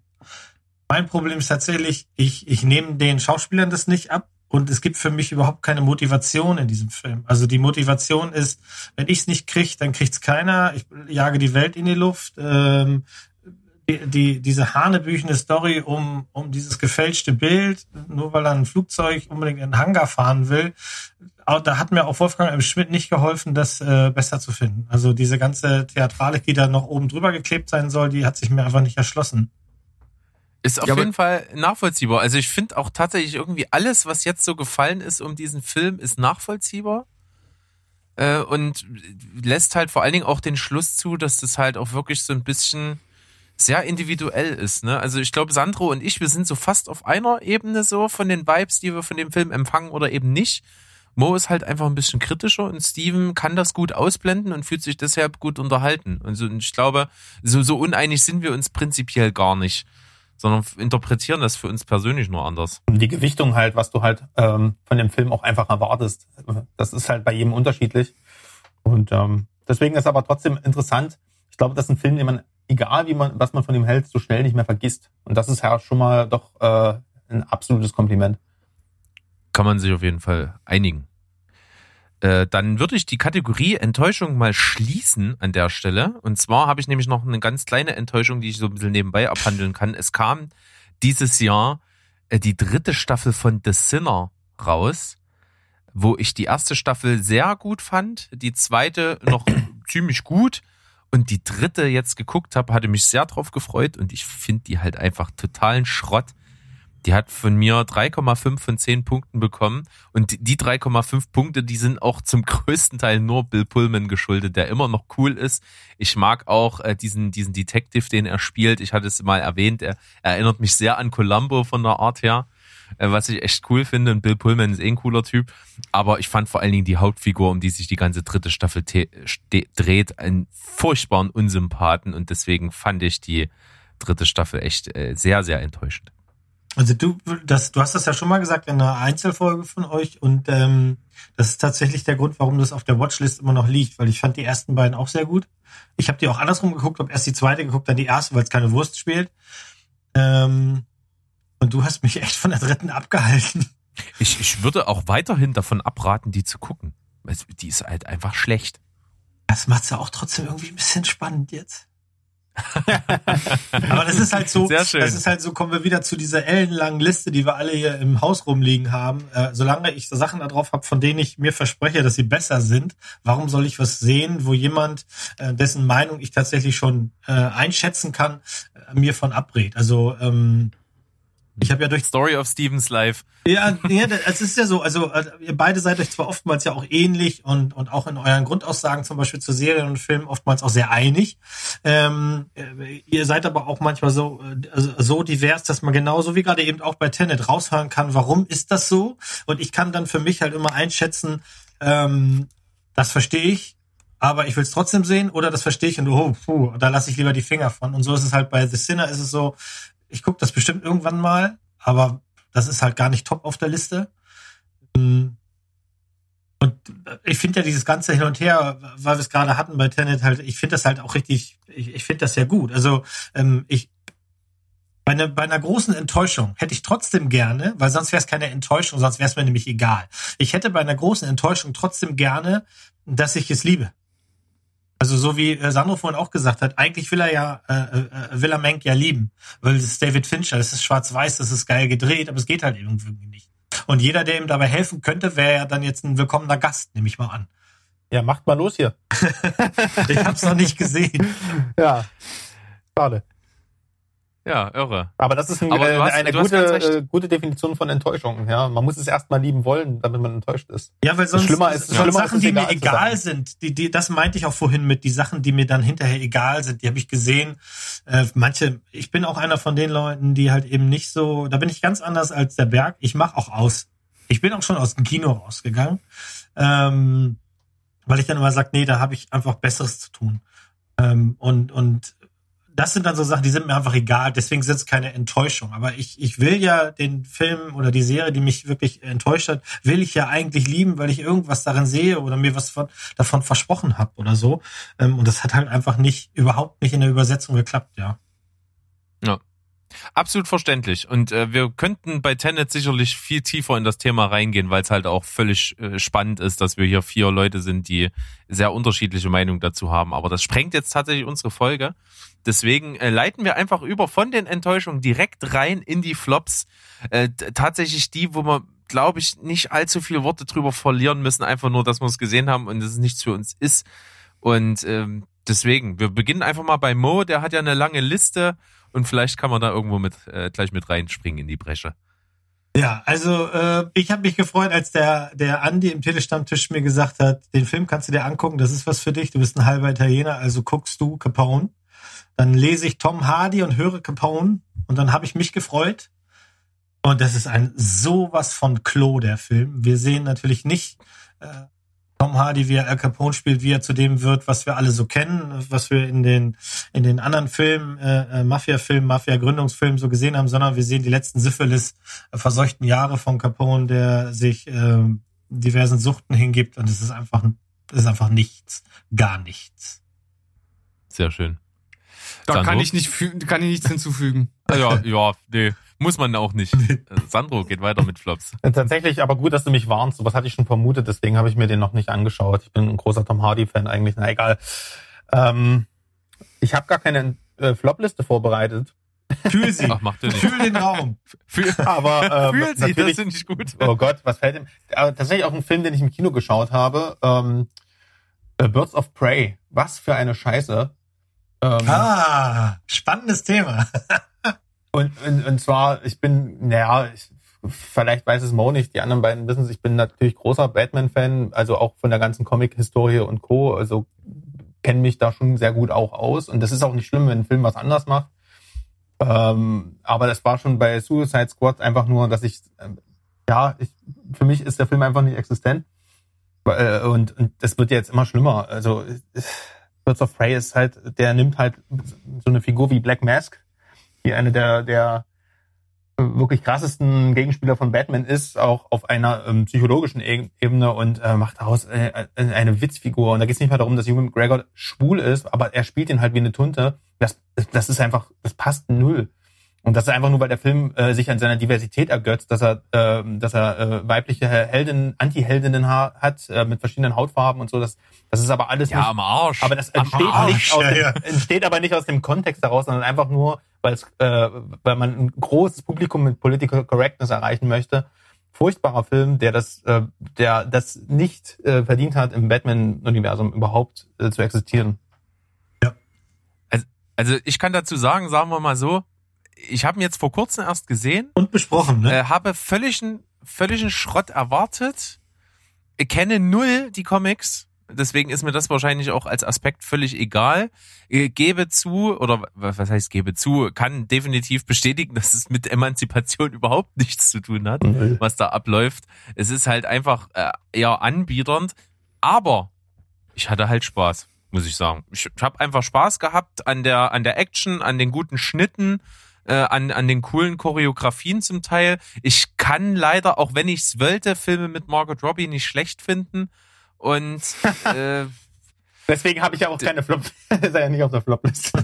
ja, und, und deswegen kann ich tatsächlich nicht sagen, dass ich eine Scheiße fand, äh, kann aber verstehen, dass, also kann mir auch denken, ohne es äh, zu wissen, dass die Comicvorlage wahrscheinlich sehr durch den Fleischwolf gedreht wurde.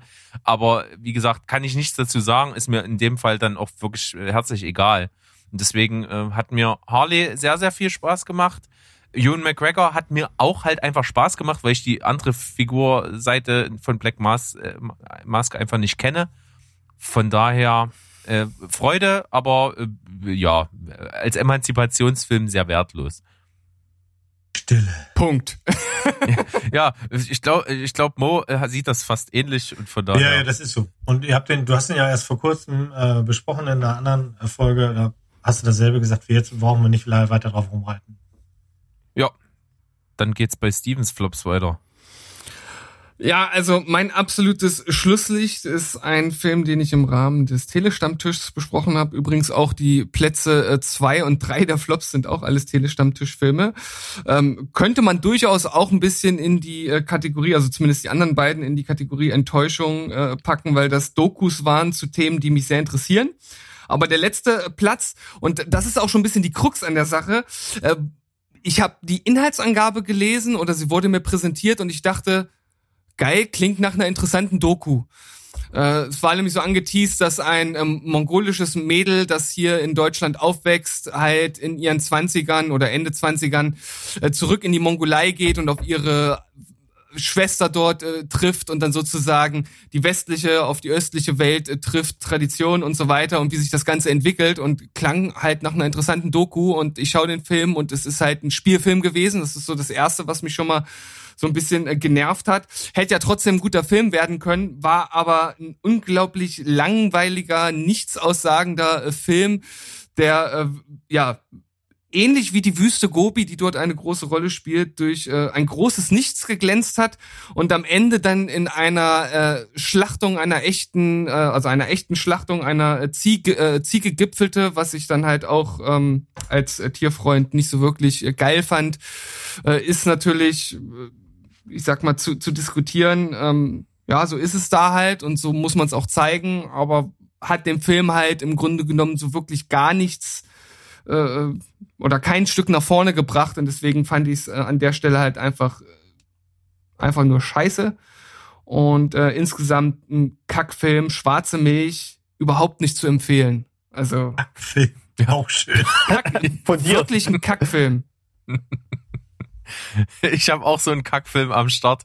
Äh, Ein Film, von dem ich schon wenig erwartet habe und der hat diese Erwartungen noch meilenweit unterschritten. Und zwar hatte ich erst vor kurzem die Känguru-Chroniken. Ganz übel. ganz, ganz übel. Ein Armutszeugnis deutscher Drehbuchschreiber. Wirklich. Ähm, weil äh, ich, ich bin jetzt kein äh, glühender Fan der Originale. Ich find's find's unterhaltsam. Kenne tatsächlich aber nur das erste Buch, die Känguru-Chroniken. Und aus diesem Buch, auf dem der Film basiert, ist, ist, sind nur ganz wenige Sachen entnommen worden. Und dann hat man eigentlich die Story des Films selber geschrieben. Und das funktioniert von vorne bis hinten gar nicht. Die Schauspieler sind fürchterlich schlecht, bis auf Hen Henry Hübchen, der viel, viel Besseres kann, aber der einfach, glaube ich, erkannt hat, ich spiele hier so eine Scheiße und kriege hier aber wahrscheinlich gutes Geld. Ich ziehe jetzt richtig vom Leder. Hat er gemacht, macht ein bisschen Spaß. Das sind auch die einzigen Punkte, die der Film für mich abgeräumt hat, nämlich ein. Äh, der ist wirklich nur für Henry Hübchen. Alles andere ist, ist traurig und äh, bitte auf den Müll damit. Und äh, dann habe ich einen anderen Film noch gesehen, von dem ich dachte, ja, wird bestimmt Schrott. Und er wurde auch Schrott. Und das war Yubi Halloween äh, von Adam Sandler. Ich dachte mir wenigstens so Hirn aus und irgendwie seichte Unterhaltung, aber es tut halt auch wirklich weh, den zu gucken. Deswegen, bis auf ein paar äh, lustige Running Gags und einen ziemlich äh, entfesselten äh, Kevin James, hat der nichts zu bieten.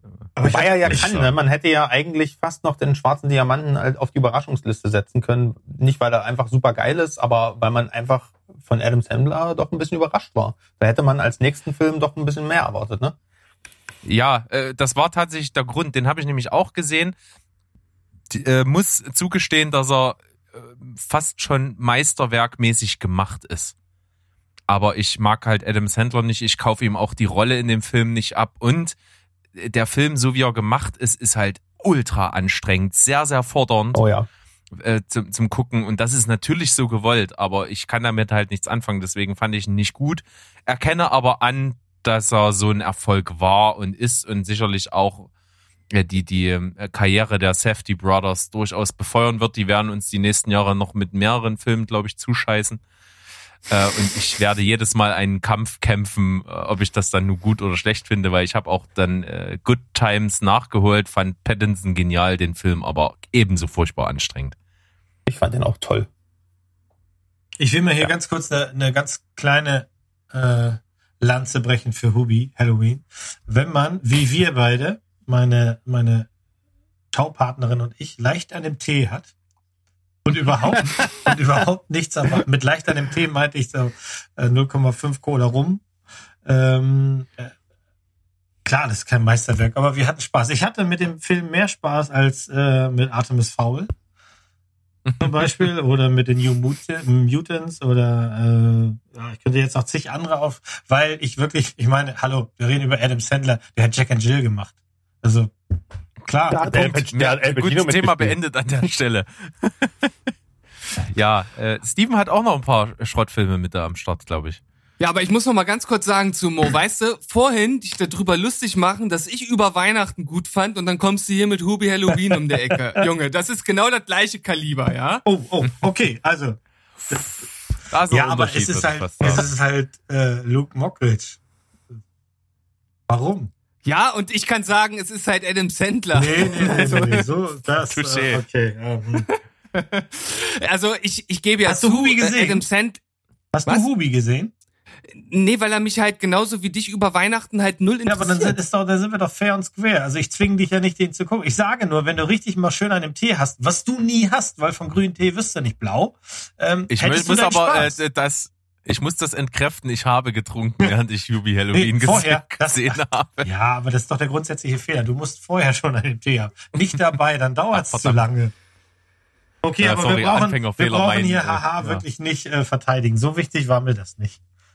Gut. Alles klar, ich wollte ja nur ein bisschen rumstenkern. Das ist okay. doch alles okay. Ja, äh, Berg hat's ja äh, gesagt, beziehungsweise ich habe es ja vorhin schon angekündigt, ich habe noch zwei äh, Filme, die mich äh, sehr enttäuscht haben, weil äh, das ist ja beim Telestammtisch immer so, das wird bei uns in die Gruppe gepostet und wenn sich das interessant anhört, dann sagt man hier, will ich äh, reviewen und dann guckt man sich das an. Und ähm, ich habe jetzt hier einmal Weltreise mit Buddha.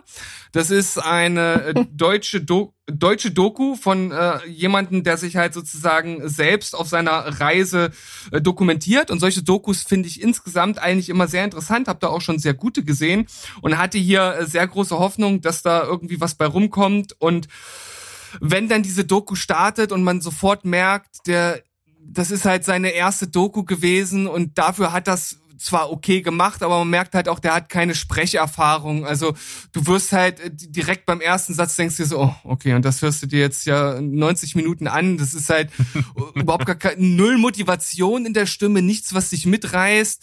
Ähm, und auch diese ja, diese Episoden, wie er die zusammenschneidet und was da für komische Sachen mit dabei sind, da zeigt er dann irgendwann ähm, irgendwas aus Irland, wie da einer in so einem buddhistischen Park oder sowas aufgebaut hat, wo es dann halt auch um so bestimmte Aspekte des Buddhismus geht, also irgendwas, was man so gar nicht erwartet ähm, und dann noch so ein paar andere Episoden und irgendwie hat das alles nicht so gut äh, in sich funktioniert, da war ich sehr enttäuscht. Und das andere ist Sonne im Herzen, Aussteigen für Anfänger, auch ein Thema, was ich sehr interessant finde. Auch jemand, der das äh, sozusagen in Eigenregie selbst gedreht hat. Und das ist so ein Typ, den sieht man und ich war irgendwie direkt, als ich den gesehen habe, äh, erinnert an Jenke, dieser Typ, der hier immer bei RTL und Boah. so seine, Halleluja. seine Hol mir äh, den Eimer, ich kotze Ja, ja. gleich. Also so, von- so von der Art, der sieht sogar auch ein bisschen so aus, hat mich so ein bisschen an den äh, äh, erinnert. das ist ein Prequel, ähm, wahrscheinlich. ja, so ungefähr. Und, und er fängt halt an, äh, ja, er ist ja selbst so eine Art Aussteiger und ich habe ihn das von Anfang bis Ende halt null abgekauft. Also das wirkt halt überhaupt nicht authentisch. Und auch äh, wie das Ganze dort äh, zusammengeschustert ist, manchmal hat man das Gefühl, er will einfach nur äh, Kuriositäten präsentieren und nimmt das Thema halt so gar nicht ernst. Ähm, das Einzige, was den Film tatsächlich noch ein bisschen gerettet hat, war eine Episode, die so in der Mitte des Films kam, wo er den äh, Gründer des Vereins Mein Grundeinkommen interviewt hat. Ähm, das ist auch selbst ein Verein, den ich halt schon seit Jahren äh, unterstütze und das war wirklich interessant. Hat mir jetzt auch nichts Neues erzählt, weil ich mich mit dem Thema halt schon beschäftigt habe. Aber so insgesamt äh, unglaublich verschenkte Zeit, weil hätte man halt viel Besseres und ja, viel Schöneres draus machen können. Also zwei deutsche Dokus, die man sich auf jeden Fall gekonnt in den Skat drücken kann. Darf ich auch noch mal? Ja. Ja, bitte. Also das einzig Gute, was bei äh, Sonne im Herzen passiert ist, ist, dass Steven und ich einen tollen Cast darüber gemacht haben. und ich bei allem, was er gerade gesagt hat, ich unterstreiche, das haben wir auch genug drüber geredet. Ähm, ich, Ja. ich könnte jetzt auch noch hier eine ganze Liste an äh, Dokus aufzählen, die ich sehen musste, weil wir im Telestammtisch halt eben wirklich jedes, jedes Feld bespielen. Äh, äh, mein Hassfilm, den ich immer gerne zitiere, ist Giraffe. Absolut nutzlos, von vorne bis hinten. äh, Wie Giraffen halt so ja, sind, ne? also, liegt nicht an den Tieren, ich bin großer Tierfreund. Da sind keine Tiere drin. Vielleicht ist das das Problem. Oh Gott, lassen wir es jetzt. Mehr Möglicherweise schauen. ist das so. Nee, ist, ist, nee, ja. Ähm, Hm. ja, ich glaube, das war's auch schon. Ja. ja, nee, das war's. Das reicht, das langt. Also, es, Also, ja, ja. langt. Ja, also ich kann tatsächlich noch, äh, ich will mal noch die Serienfraktion nicht Ja, unterschätzen davon habe ich noch ein paar. Also ich wollte jetzt nur hier Ja. bei Film und Dokus da. Achso, na gut, dann, dann schließen wir das. Reden wir auch noch über kurz gute ab. Serien oder ist das alles auch Ja, ja. Das so. kommt. Nein, nein. Kommt, das kommt. Äh, was ich sagen kann, ist noch bei den äh, Flop-Filmen. Äh, vielleicht kontrovers. Ich, ich finde die Idee des Films cool. Ich mag die Umsetzung nicht. Äh, die Farbe aus dem All. Hm. Äh, ich, ich bin aber auch kein, äh, kein H.P. Lovecraft-Fan. Das äh, nimmt wahrscheinlich schon einen großen Teil der Faszination. Und grundsätzlich mag ich halt einfach nicht, wie der gemacht ist. Der, der kommt bei mir nicht an. Äh, verschenkt für mich unglaublich viel Po- Potenzial. Äh, Und deswegen äh, mochte ich den nicht. Ein Film, in dem Nick Cage über Alpakas redet. Hm. Mhm. Äh, Ich meine, sagen wir es mal so. Eine Wandlung Wenn ihr ihn erfahren. sehen, wenn ihr ihn sehen wollt, der, der Film ist da und es gibt Schlimmeres, auf das man rum, äh, rumkauen kann. Aber ich verstehe schon, warum du den nicht mochtest. Ich habe den auch nur aus ähm, arbeitstechnischen Gründen geguckt. Räusper, Räusper. sehr gut. Kommt ja noch was und äh, ich habe nämlich Folgendes vor. Ich werde alle 91. Ja, wir sind stetig dabei und von denen, die ich bisher gesehen habe, ist das tatsächlich nicht der schlimmste. Ja, das glaube ich sofort. Wie gesagt, äh, er hat auch Nicolas Cage, der ist auch in dem Film eigentlich stark, wie immer, aber äh, der Film rundherum ist nicht so meins. Und äh, eine ganz große Empfehlung für all diejenigen da draußen, die wirklich Scheiße sehen wollen, die sich wirklich denken, heute mal richtig. Der Titel ist schon, ist schon zum Kotzen. Bitte, bitte nicht würgen. Love Letter, eine zweite Chance für die Liebe. Unglaublich scheiße. Also ein Ach, dieser, Deutsch, dieser deutsche Genre-Mix. Zusatztitel, der rundet das immer auch noch richtig schön ab, ne? Ja, ja.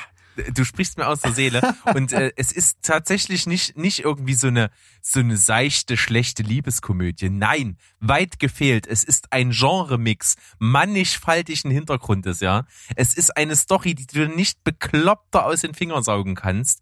Es ist unterirdisch. Es hat keine Linie, es hat keinen roten Faden, es hat äh, keinen einheitlichen Look, keine einheitliche Musik. Es ist durcheinander und dadurch halt fürchterlich fehl am Platz. Es ist mit grottenschlechten Schauspielern gesegnet. Love Letter, eine zweite Chance für die Liebe, genug gesagt. Seht ihn euch Nur, an. nur Direkt bei. Frage Das von klingt mir. aber schon ziemlich geil jetzt, oder? Ja. Ich, ich bin äh, total Wie angezogen. heißt der? Love Letter? Ja, schreib mal unter. Love Letter. Nee, sag mal, hast du den freiwillig zu Hause oder überrumpelt in der Sneak gesehen? Freiwillig zu Hause. Warum hast du nicht abgebrochen? Mache ich nicht, weißt du doch. Ja, aber, ich, ich aber, aber du kannst ab. doch nicht von der wenigen Lebenszeit, die uns gegeben ist. Ach, auch schlechte Filme bringen mich voran. Es war ich, also, wenn es jetzt für den Lacher war, für den Zuschauer da draußen, der nicht, äh, Zuhörer da draußen, der nicht weiß, wovon ich jetzt gerade gesprochen habe und sich jetzt fragt, soll ich den jetzt gucken oder nicht? Äh, ich glaube, schon allein dafür hat es sich gelohnt, den zu Ende durchzuhalten. Und äh, ich zitiere auch gerne einen guten Telestammtisch-Kollegen von uns, den Dominik. Liebe Grüße an der Stelle, der über einen anderen Film mal gesagt hat, du musst den gesehen haben, um zu realisieren, dass so eine Scheiße möglich ist. Ja, das ist, das sage ich auch immer gerne, aber da geht's, bei mir geht's dann um Cats. Ja, habe ich auch dieses Jahr zum ersten Mal gesehen, aber der ist äh, Produktionsjahr 2019. Schade, dass er heute nicht vorkommt. Aber ja, Also Berg, wir werden, über diesen ähm, Film hat der, der besagte von, Dominik das übrigens gesagt. Berg, wir werden über das Ende von Love Letter noch reden. Allein dafür, denke ich mal, war das wert. Auf jeden. Also ich bin jetzt richtig heiß drauf. Sehr gut. ist auch irgendwo im Streamingdienst äh, verfügbar. Äh, kann man sich Ja, ich geben. ich gucke den parallel hier schon. Richtig so. ah, schön. Ähm, gut, hat jemand von euch noch Filme? Ansonsten geht, äh, fängt Mo mit einer Serienfraktion Flops noch mal kurz an und dann kommen wir dann bald zum eingemachten Teil heute. Okay, ich nehme das mal als Go. Ihr seid zu langsam sonst. Ja. Ähm, ich wurde viel kritisiert dafür, aber das macht nix. Ich hau jetzt noch mal raus. Slow Burn ist scheiße. Ich habe es nicht gesehen, von daher kann ich mir kein Bild machen. Kenn ich nicht. Gut, la lass das dabei. Den, der, ich, ich mag den, äh, den, ähm, den Regisseur wirklich gerne. Ähm, der macht immer einen guten, einen schlechten Film. Und ich habe eine Folge eines anderen Podcasts gehört, in dem er zu Gast war. Und seitdem ist er mir wirklich verflucht sympathisch. Und ich verstehe auch, warum der so diese Serie gemacht hat und warum Leute die auch gut finden. Aber die ist halt einfach wirklich nicht gut. Nuff said. Ja, sehr schön. Äh, Dann habe ich äh, auch eine deutsche Serie, beziehungsweise eine deutsch-österreichische Produktion. Freud ist dieses Jahr auf Netflix angelaufen, hat äh, durchaus guten Anklang gefunden. Ich verstehe nicht, warum. Ich finde es super schlecht. Habe da selber zusammen mit eben gerade besagten Dominik, kommt heute viel in der Folge vor, eine wunderschöne Review-Folge beim Telestammtisch dazu gemacht. Kann man sich gerne nochmal reinziehen. Ansonsten, äh, das ist wirklich unterirdisch scheiße. Ich habe auch noch eine Folge abgebrochen. Zu Recht. Ich musste drei gucken, weil ich es reviewen musste.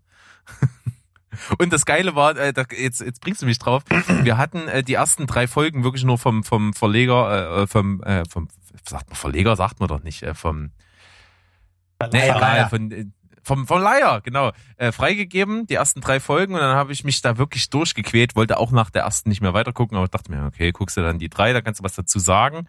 Und äh, dann war ich damit durch und glücklich. Und äh, dann eine Woche bevor wir die Review aufgenommen haben, kam noch eine E-Mail vom Verleiher hinterher. Ja, sind jetzt übrigens alle anderen Folgen auch noch verfügbar. Und ich habe sofort zu Dominik gesagt, nein, ich gucke nicht eine einzige Folge mehr weiter. Das ist ja aber auch so ein bisschen wie ein Film abbrechen, Ja, ein oder? bisschen. Ja, lass ich gelten. Äh, bei Serien äh, bin ich da nicht ganz so. Äh, bei Filmen, äh, die ziehe ich durch, aber bei Serien ist mir dann tatsächlich, da ist der Punkt, wo mir meine Lebenszeit zu kostbar ist. Gut, Steven, dann ist das nur eine Frage der Zeit, dass ihr das bei einem richtig langen Film auch mal trifft. Also wenn er weiß, da kommen noch drei Stunden davon, ähm, sowas wie Boyhood oder so, dann Boah, das ist eine Scheiße. Die, die, zehn, Überbewertet. die, Berg, wir, wir können ja mal zusammen die zehn Gebote gucken. Vielleicht äh, ist das ein Film, wo du mal nee, abliest. das glaube ich nicht, der ist gut. Das glaube ich fast auch, dass der gut ist. Aber egal, wir schweifen ab. Äh, Auch nicht hast du noch eine 2020. schlechte Serie? Hm. Ne, wir sind jetzt, wir sind jetzt bei den äh, Highlights angekommen, oder Berg? Nee, noch nicht. Äh, ich Ich habe noch ein paar hattest du Serienflops noch? und der Sandro ja vielleicht auch. Ja, ja, eben. Ach so. Ich habe noch Mensch. eine, die, die hau ich jetzt einfach raus. Äh, Tote Mädchen lügen nicht kam die letzte Staffel jetzt raus. Ja, es ist eigentlich nur die erste geil. Die zweite fand ich aber auch noch okay. Die dritte ist äh, nicht mehr gut gewesen, aber dann dachte ich mir, okay, die vierte ist jetzt die letzte. Schließe das Ding ab und hab's gemacht und es ist nicht besonders. Vier Staffeln gibt es davon, oh mein Gott. Ja. Die ist doch gestorben in der ersten. Egal, Spoiler. Ja, ja. Das ist ja wie, das ist ja wie, das bei. Saw. Totgesagte, ja, genau, totgesagte Mädchen leben länger. Sa Sandro, So. hast du noch Serienflops? Nö, da, dazu ist mir meine Zeit viel zu schade. Okay, dann hau ich noch ganz Serien kurz raus. Äh, Tut auch gar nicht weh. Ich fand äh, Truth Seekers, die neue Serie, ähm, von der viele Leute sich auch viel versprochen haben. Ihr, ihr auch. Ich weiß gar nicht, ob ihr die mochtet oder nicht. Ich fand die doof. Ich habe sie nicht gesehen. Ach so. Äh, äh, aus dem Grund, ich habe die Ankündigung gesehen, habe gesehen, ja, ja, okay, ähm, wie heißt er? Nick Die Frost. Cross Simon und, und Peck, hier- da habe ich mir viel von versprochen Ja. und dann alles mit so ein bisschen Ghostbusters-Vibe. Ähm, ich habe das an einer anderen Stelle Ähm. schon mal gesagt, das ist nicht witzig genug, um witzig zu sein und nicht gruselig genug, um gruselig zu sein. Ich weiß gar nicht, warum es da ist. Fertig. Ja, und äh, mir ging es tatsächlich so, ich habe die Ankündigung gesehen, dachte mir, ja, guckst auf jeden Fall rein und da war ich noch in dem festen Glauben, das sei ein Film. Und als ich dann gesehen habe, dass das eine Serie ist, dachte ich mir, nee, das das wird nix. Ja, dann, ähm, wofür ich auch Schelte gekriegt habe, ich finde auch Gangs of London ziemlich blöd. Denn äh, Gangs of London macht eine Sache richtig und zwar haut es dir die Gewalt wirklich richtig rein ins Gesicht. Und für eine Serie war das was Neues, so wie damals die Zombie-Serien, als die rausgekommen sind, ist Gangs of London halt einfach wirklich unter der Gürtellinie, was die Gewalt angeht, wenn sie denn da ist. Aber wenn man mal wirklich die super, super Choreo bei der Gewalt, wenn du das wegnimmst, dann hat Gareth Evans hier einfach nur ähm, eine englische Soap-Opera geschrieben, weil die Dialoge sind absolut unterirdisch und da keinem irgendwas. Ach, das ist von Gareth Evans, ja? Ja. Deswegen, deswegen gab es einen riesen Hype. Es ist auch verlängert worden schon. Es wird eine zweite Staffel geben. Aber es ist halt eben so, die Gewalt, die Gewalt ist super choreografiert, gar keine Frage. Und die kommt explosionsartig, haut dir dir das voll ins Gesicht. Aber alles danach ist halt einfach super dünn. Du, die, die Geschichte vorherzusehen ist nicht besonders schwer. Den Clou aus der ersten Staffel, der wird dir quasi so neben, nebenbei mit zwei Crackern serviert. Das, das, wenn du da gerade losgegangen bist, hast dir Malzbier geholt, hast es verpasst. Und äh, ja, wie gesagt, Soap Opera auf äh, höherem Niveau, sonst nix. Allerdings, unser letzter Gast, der, der Krischer von Watchdog, Shoutout an der Stelle, der äh, fand das ziemlich stark. Der hat das gut gefeiert und der ist äh, tatsächlich auch ein Fan von The Raid und sowas auch. Aber was weiß der denn das schon hier? also, das kann, nee, ich sag nur, das, das kann halt einfach ja, funktionieren. nee, auf jeden Fall, Äh, das sage ich. Und Krischer ist, ja. ein, ist ein dufter Typ, was der alles gesagt hat. Ich, Watchdog ist jetzt auch von mir abonniert, gar keine Frage. Aber ich, also ich verstehe auch, warum die funktioniert, aber mir hat's halt einfach nicht gelangt. Ja, glaube ich. So, noch mehr oder? Lass mal Wenn du positiv noch werden. möchtest, ja. Lass mal positiv werden. Wir können gerne positiv werden. Steven wollte schon einsteigen und Ja. ich überlasse Ihnen auch diese wunderschöne Überleitung jetzt.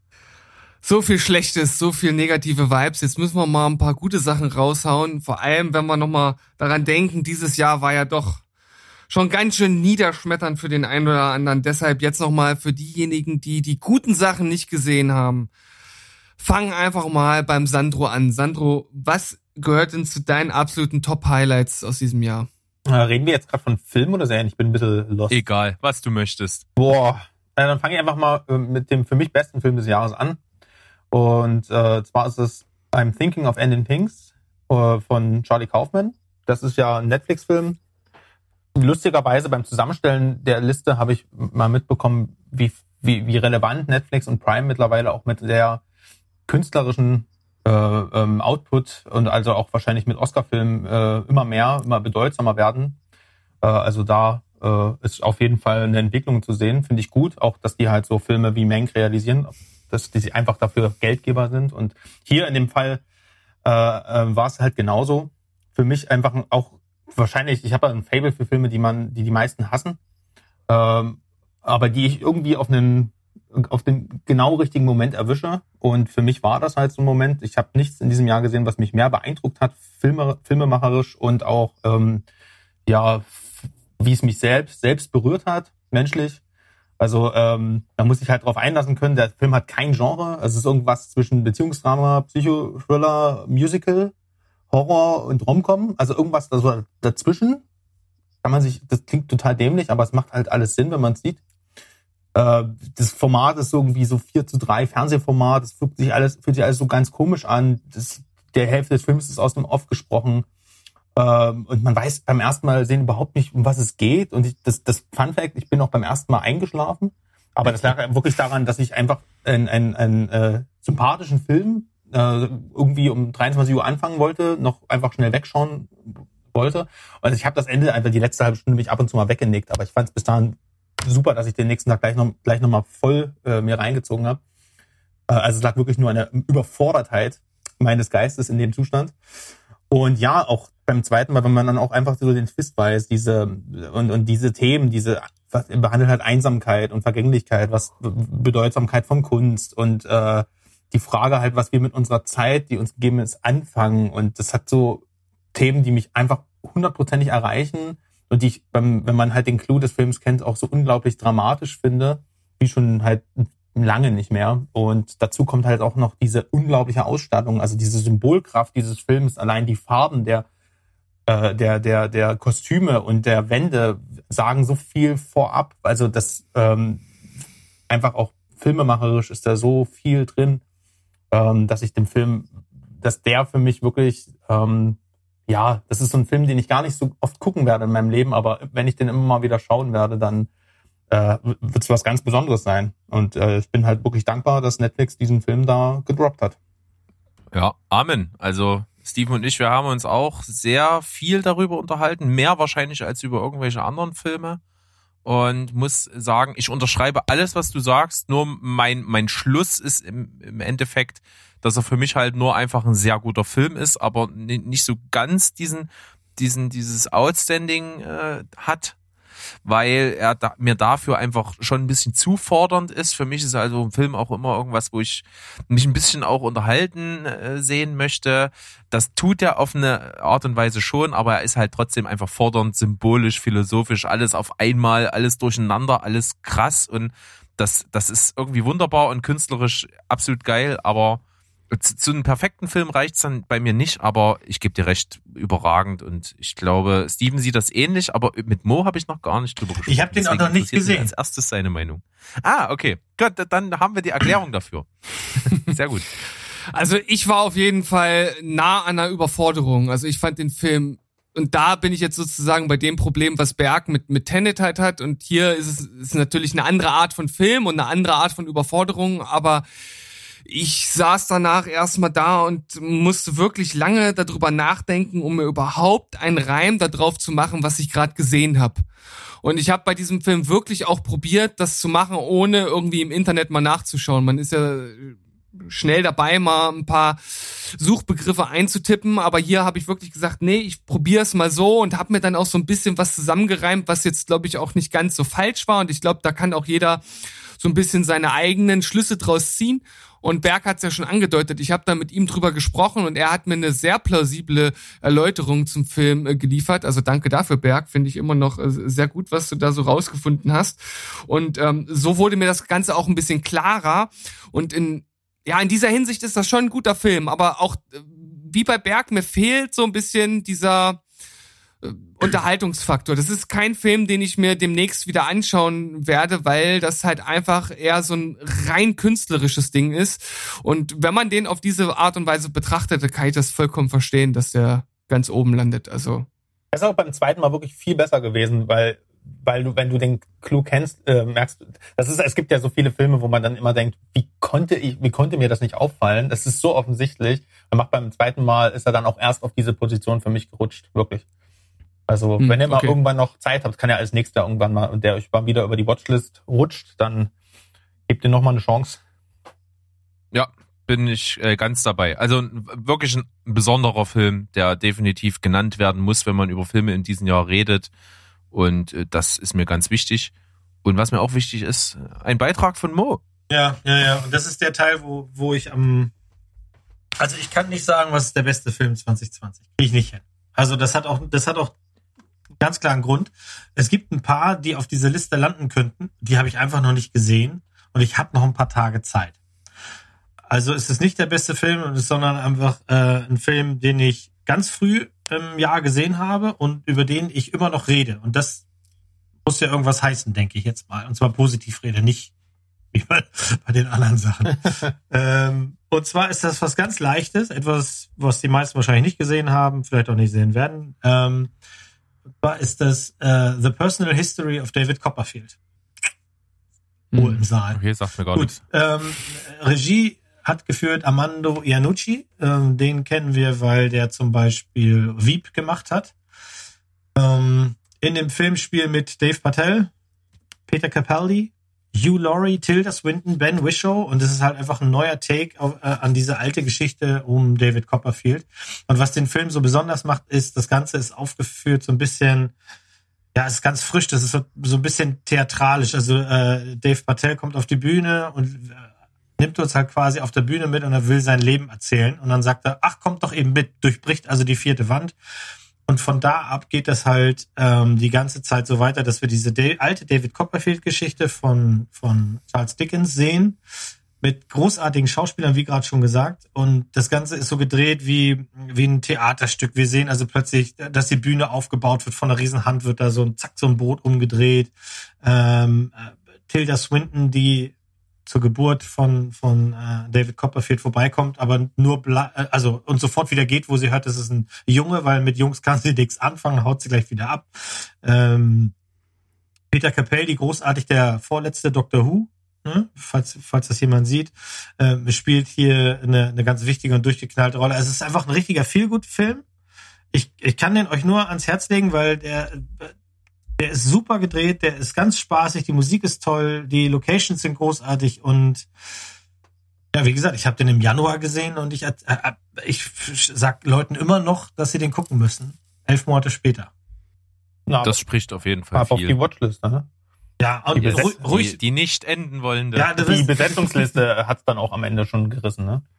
Das, und das ist so, so was halt, ich bin auch ein großer Fan von diesem Armando Iannucci, der hat, wie gesagt, halt Wieb gemacht und ähm, hat auch, was jetzt vielleicht der eine oder andere noch kennt, weil es auf Sky lief, ähm, die Serie mit Hugh Laurie, ich komme gerade nicht auf den Namen. Night Manager? Was? The Night Manager? Nein. Äh, Avenue 5. Avenue Ah, 5, auch eine okay. witzige Serie, die lief auf Sky, ähm, die hat er gemacht und ich mag diese Art Humor. Ich, ich, ich finde den Film einfach gut. Mehr brauche ich nicht. Guck den. Guck den. Guck den! Sehr gut. Sieben. Ja, also meine beiden Top-Filme wurden heute schon äh, genannt. Also einmal haben wir schon groß drüber diskutiert, und zwar Tenet. Und äh, das andere äh, habe ich schon als kleinen Tipp mit reingegeben und das war äh, mein Lehrer, der Krake. Also beides ähm, sozusagen in gleichen Wertungsregionen.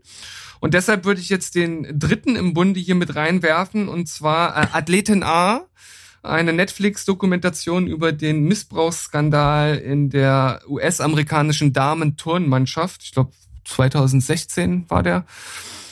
Äh, ja, wo, so, wo sozusagen dann irgendwann eine Athletin ihr Schweigen gebrochen hat und dann halt auch so eine Lawine losgetreten wurde und das Ganze wurde dann in dem Film sehr gut, sehr mitreißend und vor allem auch zum Ende hin sehr emotional aufbereitet. Also man muss gerade zum Schluss schon schon eine dicke Haut haben, um dann nicht doch ein, zwei ein, zwei Tränen zu verdrücken. Also, das ist halt schon ganz schön krass, was da so passiert ist, weil auch der Typ, der da angeklagt wurde, das ist ja der Mannschaftsarzt gewesen. Das ist halt so ein Typ, wenn du den siehst, der sieht halt wirklich aus wie der nette Nachbar von nebenan. Der hat immer einen netten Spruch auf den Lippen gehabt und der war eigentlich derjenige, der als Anlaufstation äh, galt bei den bei den Mädels. Also immer einer, der im Gegensatz zu den Trainern, die halt wirklich knallhart sind. Also das ist äh, wirklich äh, Quälerei, was sie da eigentlich äh, ja mit den Kiddies machen.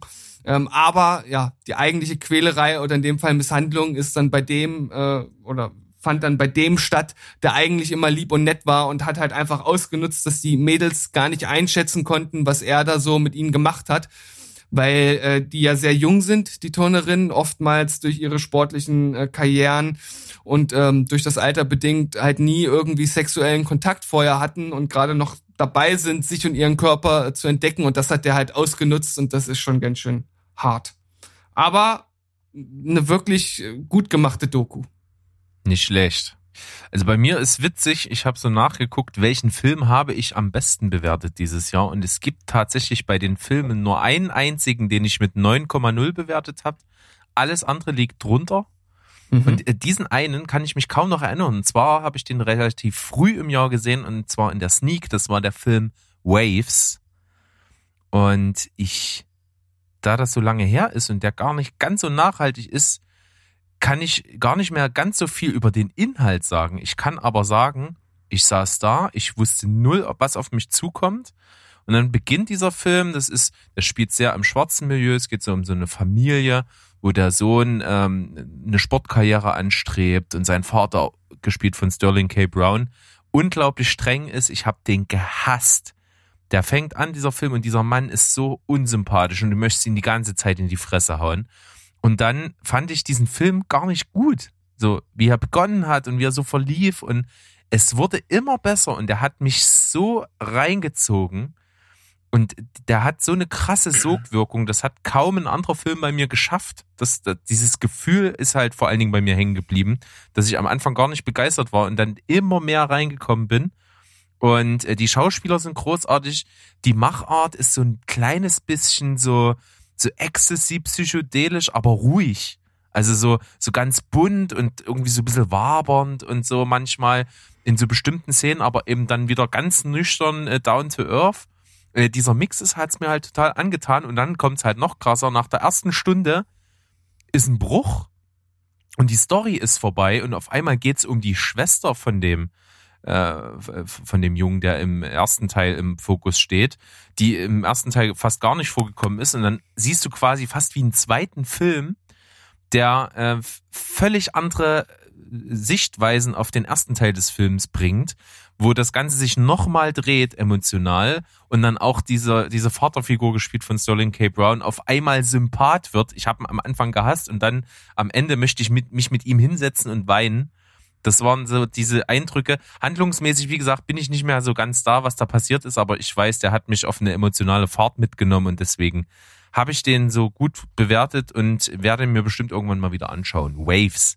Klingt, äh, der sah für mich in den Trailern immer aus wie ein Moonlight Rip-Off. Jetzt klingt's aber fast inhaltlich wie äh, ein bisschen wie äh, Place Beyond the Pines. Aber auf jeden Fall interessant. Ja, sehr interessant. Also sehr besonders, und wie gesagt, emotional hat er mich total mitgenommen. Ich, ich war wirklich völlig gebannt, obwohl der halt auch, glaube ich, recht lang ist. Also wie gesagt, nach der ersten Stunde äh, ist der erste Film vorbei und dann kommt der zweite, und der geht, glaube ich, auch nochmal über eine Stunde. Der hat eine ganz krasse Lauflänge irgendwie und funktioniert. What? Kann ich empfehlen. Watchlist. Ja, du hattest mich schon, als du Sterling K. Brown gesagt hast. Das wusste ich, Steven, das wusste ich. Ich kenne dich doch so gut. ja, äh, da, da, wieder zu jemand anderen, der nochmal einen Film mit in den Ring wirft. Am besten zu Sandro. Äh, ich mach mal was, was kurzes, obwohl, hm, doch, ich, ich bringe jetzt mal, weil wir jetzt gerade so über äh, emotionale Filme gequatscht haben und ich hier schon auch mein äh, ja, I'm thinking of ending things gedroppt habe.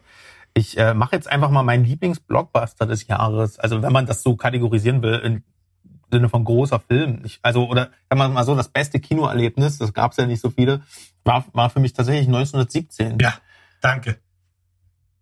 Bitte, nur, packend. nur für dich. Packend. Äh, also vor allem das Lustige ist, ich habe den fast vergessen, äh, weil ich einfach gar nicht mehr wusste, dass der ja doch dieses Jahr bei uns zumindest gestartet ist. Und ähm, das ist, der hat für mich das geschafft, was Tenet nicht äh, nicht möglich gemacht hatte. Also ich habe äh, gelitten. Also ich war, äh, es war klaustrophobisch. Äh, ich war panisch. Äh, ich ich habe mir die ganze Zeit, ich habe das am meisten, ich habe die ganze Zeit, nein, nein, nein, geht er nicht rein. Also es war so, als würde ich in so einem krassen Ego-Shooter sitzen äh, auf, auf Kinoniveau. Der Film war soundmäßig eine Wucht. Die Inszenierung, selbst wenn ich die ausklammere, ist der Film ja schon genial. Aber wenn man sich dann noch mit dem Film im Nachhinein beschäftigt, muss man einfach so den Hut ziehen. Da gibt's ja auch Szenen in diesem One-Take, wo die gegeneinander rennen in diesen panischen Situationen. Die lassen das natürlich drin, weil genau das macht der Krieg. Äh, da ist nichts choreografiert, und, sondern es ist halt äh, echt und real und so fühlt sich das auch alles an. Der Film, ich verzeihe dem Film sogar so eine ganz kleine Länge so im letzten Drittel, weil er einfach so unique ist und so einzigartig ist und das so ein ambitioniertes Projekt ist mit so genialen Bildern, äh, was mich wie kein anderer Film, den ich, äh, wie kein anderer Kriegsfilm dieses, diesen Wahnsinn hat spüren lassen. Äh, und deswegen absolut, also mein Lieblings Peng Peng Blockbuster-Film des Jahres. Ja, also mir geht das nämlich genauso, dass ich habe auch vergessen, dass der 2020 war, weil der war ganz früh im Januar, ich glaube 2. Januar oder sowas. Also ziemlich früh, genau Ja. wie wie äh, äh, Wie Knives Out. genau Knives Out Ja. halt eben auch sehr sehr früh war und deswegen vielleicht schon wieder so ein bisschen ja, äh, kommen wir wieder zurück auf unsere Sehgewohnheiten in 2020. Wenn du so viel Zeit vor dem vor der Glotze verbringst, ähm, dann verschwimmt das halt irgendwie auch, finde ich. Ne? Aber 1917 ja, alles, was du gesagt hast und noch einen obendrauf. Also für mich zum Beispiel die imposanteste Szene tatsächlich die, wo ähm, äh, äh, jemand ermordet wird und wir das nicht sehen, weil wir gerade in eine andere Richtung gucken. Also das ist mir da so bewusst Ja. geworden, wo ich gedacht habe, jeder andere Film hätte das ausgeschlachtet und hätte die Dramatik da gezeigt und sowas. Aber in dem Krieg an der Stelle gibt's keine Dramatik. Einer hat ein Messer und der andere kriegt's im Bauch und, und das können wir nur vermuten, weil wir sehen's nicht. Und, und das Genau. hat das Ganze, das hat mich so, auch wirklich so geflasht. Äh, und Deswegen glaubt man das auch am Anfang gar nicht, oder? Also so Ge- ging's mir. Das, Ja. Der hätte doch gar nicht Hollywood, der kann doch jetzt nicht äh, so abtreten und so. Und das ist halt genau das, was der Film halt so stark ze zeigt. Er ist, wirkt trotz seiner Opulenz so realistisch und nahbar. Ja, und, und sich hinterher, und das gab's ja auch sehr oft, sich hinterher dann hinzustellen und darüber zu sinnieren, äh, nur ein Gimmick mit dem One-Shot. Nein, das ist kein Gimmick, sondern das, das, das führt den Film auf eine ganz das ist andere für thematisch solche. Ja, also äh, auch, Ja. auch diese Szene, wo der äh, Soldat eben in dieser ausgebombten Stadt ist und was die Kamera da für Fahrten vollbringt und wir trotzdem den Faden nicht verlieren. Ähm, das ist genau wie Sandro gerade gesagt hat. Du sitzt dann da und denkst, nein, nein das kann doch, ah, so. Und, und die Musik und der Sound und sowas, das war im Kino, wow, ja, ganz groß. Vor allen Dingen sind solche thematisch gearteten Filme wie dieser halt für diese Kameratechnik, dieses One-Shot-Ding halt gemacht. Also nirgendwo ist ein One-Shot angebrachter als bei so einem Film. Ja, also macht genau das, was er soll. Er bringt dich halt mit rein und äh, vor allen Dingen noch sehr herauszustellen bei diesem Film finde ich tatsächlich diese beiden Hauptdarsteller, die recht unbekannte äh, Schauspieler sind äh, beziehungsweise auch in Hauptrollen sowieso unbekannt sind und die das fantastisch gut machen. Die werden dir nicht vorgestellt, aber trotzdem, und das meine ich halt, du wirst so reingeworfen, die werden dir nicht vorgestellt, aber die wachsen dir so ans Herz äh, über diese Beziehung, die da zueinander haben, dass man sich einfach auch mit denen super identifizieren kann. Also man macht ja diese, und dazu diese wirklich simple Grundstory perfekt. Also ja, Ich finde, ich finde auch, was du gesagt hast, also du hast ja gerade diesen Satz benutzt, wie kein anderer Kriegsfilm, weil es gibt viele, viele Kriegsfilme und es gibt wirklich, wirklich gute Kriegsfilme. Und der hier für mich hat einfach nochmal doppelt unterstrichen, wie sinnlos das Ganze ist. Weil, ähm, und, und, und auch äh, in welcher Zeit das gespielt hat, also wie, äh, wie angewiesen sie darauf waren, dass zwei Leute mit einem Stück Papier quasi mit einer Nachricht losgehen, äh, quer durch Kriegsgebiet, um anderen, einer anderen Staffel von, von diesen So- Soldaten im Grunde das Leben zu retten. Also das, sich da wieder zurückzudenken, weil so heute wird so sagen, die Telekommunikation, die kann alles möglich machen, da braucht keiner mehr hinlatschen oder so. Und damals war das wirklich so, wir schicken zwei los und wenn sie es nicht schaffen, ja, das waren die zwei, die wir haben. Mehr können wir nicht entbehren und wenn die es nicht geschafft haben, dann wären halt diese 1600 Soldaten, um die es dann ging, ähm, äh, weiß keiner, was da passiert wäre. Und ich finde, das hat das so deutlich nochmal unterstrichen, äh, wie sinnlos dieser Krieg ist und wie, wie, wie seltsam der geführt wurde zu dieser Zeit. Und, und man muss sich wirklich fragen, wie haben sie das noch den Krieg davor gemacht und die Kriege davor?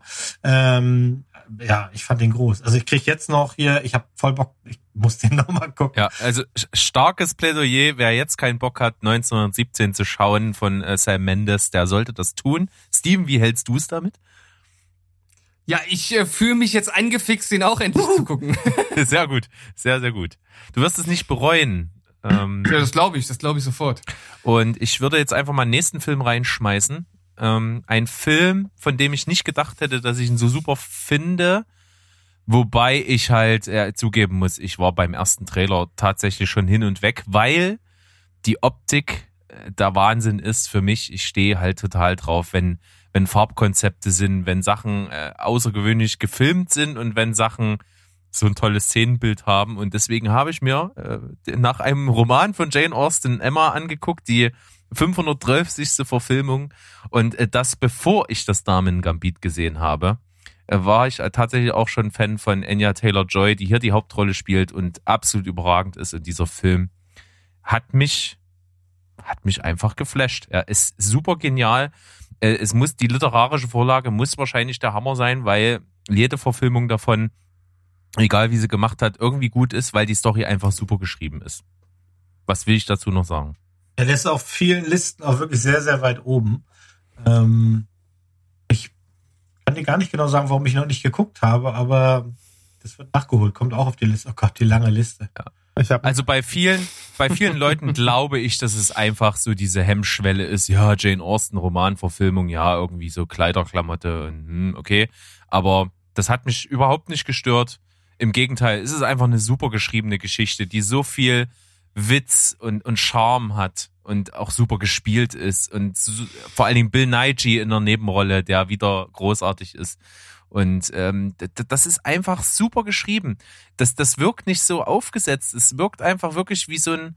Es könnte auch natürlich ein Theaterstück sein. Das funktioniert fantastisch. Und Anya Taylor Joy äh, werden wir heute noch noch mal dazu kommen, dass sie sowieso über jeden Zweifel erhaben ist und uns noch wahrscheinlich bis an unser filmisches Lebensende mit tollen Filmen äh, segnen wird. Von daher, Emma kann ich absolut empfehlen. ja steht drauf. Mein Gott. Ach Mann, ey. Mo, was hast Ich du habe noch? auch noch mal was Le- Leichtes. Also äh, äh, Leute, die mich tatsächlich nicht kennen und das hier hören müssten, äh, denken wahrscheinlich auch, oh Mann, der Typ, der guckt ja echt nur Quark oder so. Aber ich, ich mache es mir jetzt halt eben auch nicht so leicht und sage jetzt die ganz großen Blockbuster, wobei ich 1917 hätte ich auch sagen können, ich habe es einfach nur nicht mehr auf dem Schirm gehabt, sondern ich will halt eben auch sagen, so wie mit David Copperfield, da gibt's noch was anderes, kleinere Sachen. Und ob der hier klein ist oder so, das weiß ich gar nicht genau. Ich denke, der ist auch mehr unter, unter äh, ferner Liefen gelaufen, nämlich Palm Springs. Ähm, von Max äh, Babakov mit Andy Samberg, Christine Milioti und dem großartigen, sensationellen J.K. Simmons. Und äh, wer den nicht gesehen hat, ich will eigentlich gar nichts sagen. Bitte Ich guckt euch super Bock guckt euch nicht den Trailer an, bitte nicht. Denn wenn ihr gar nichts wisst, dann haut er euch um und macht Spaß dabei.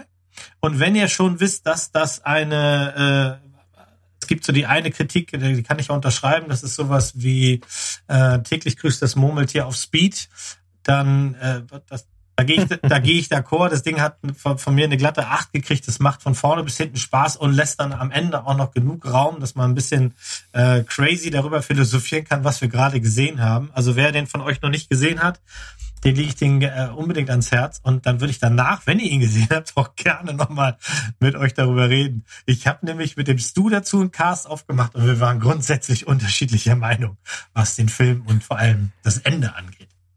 Das klingt amüsant. Steven und ich haben drüber gesprochen. Wir haben mega Bock drauf. Steven sieht das genauso. Ja, alleine, also bei der Story und der Besetzung, was kann man sich Besseres wünschen?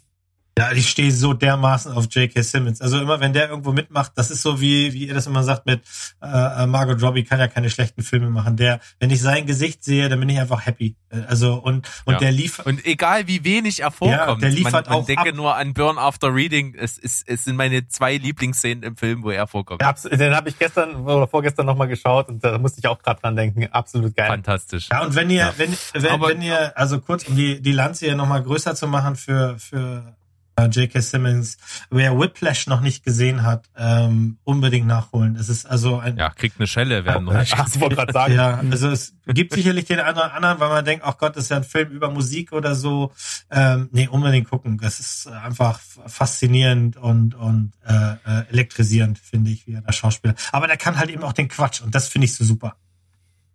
Ja, und was Komödiensachen äh, angeht, hat äh, Andy Samberg durch Brooklyn Nine-Nine ganz sowieso bei mir ein, äh, ein Brett im Stein. Äh, Stein im Brett. ähm, Stein im und, Berg. Äh, der passt hier natürlich Stein im Berg. Der passt hier natürlich super in so eine Komödie. Und dann haben wir ja die, äh, wie heißt sie, Mi- Minotti? Miliotti. Miliotti? Nee. Miliotti. Vorsicht, Spoiler. Ähm, Spoiler?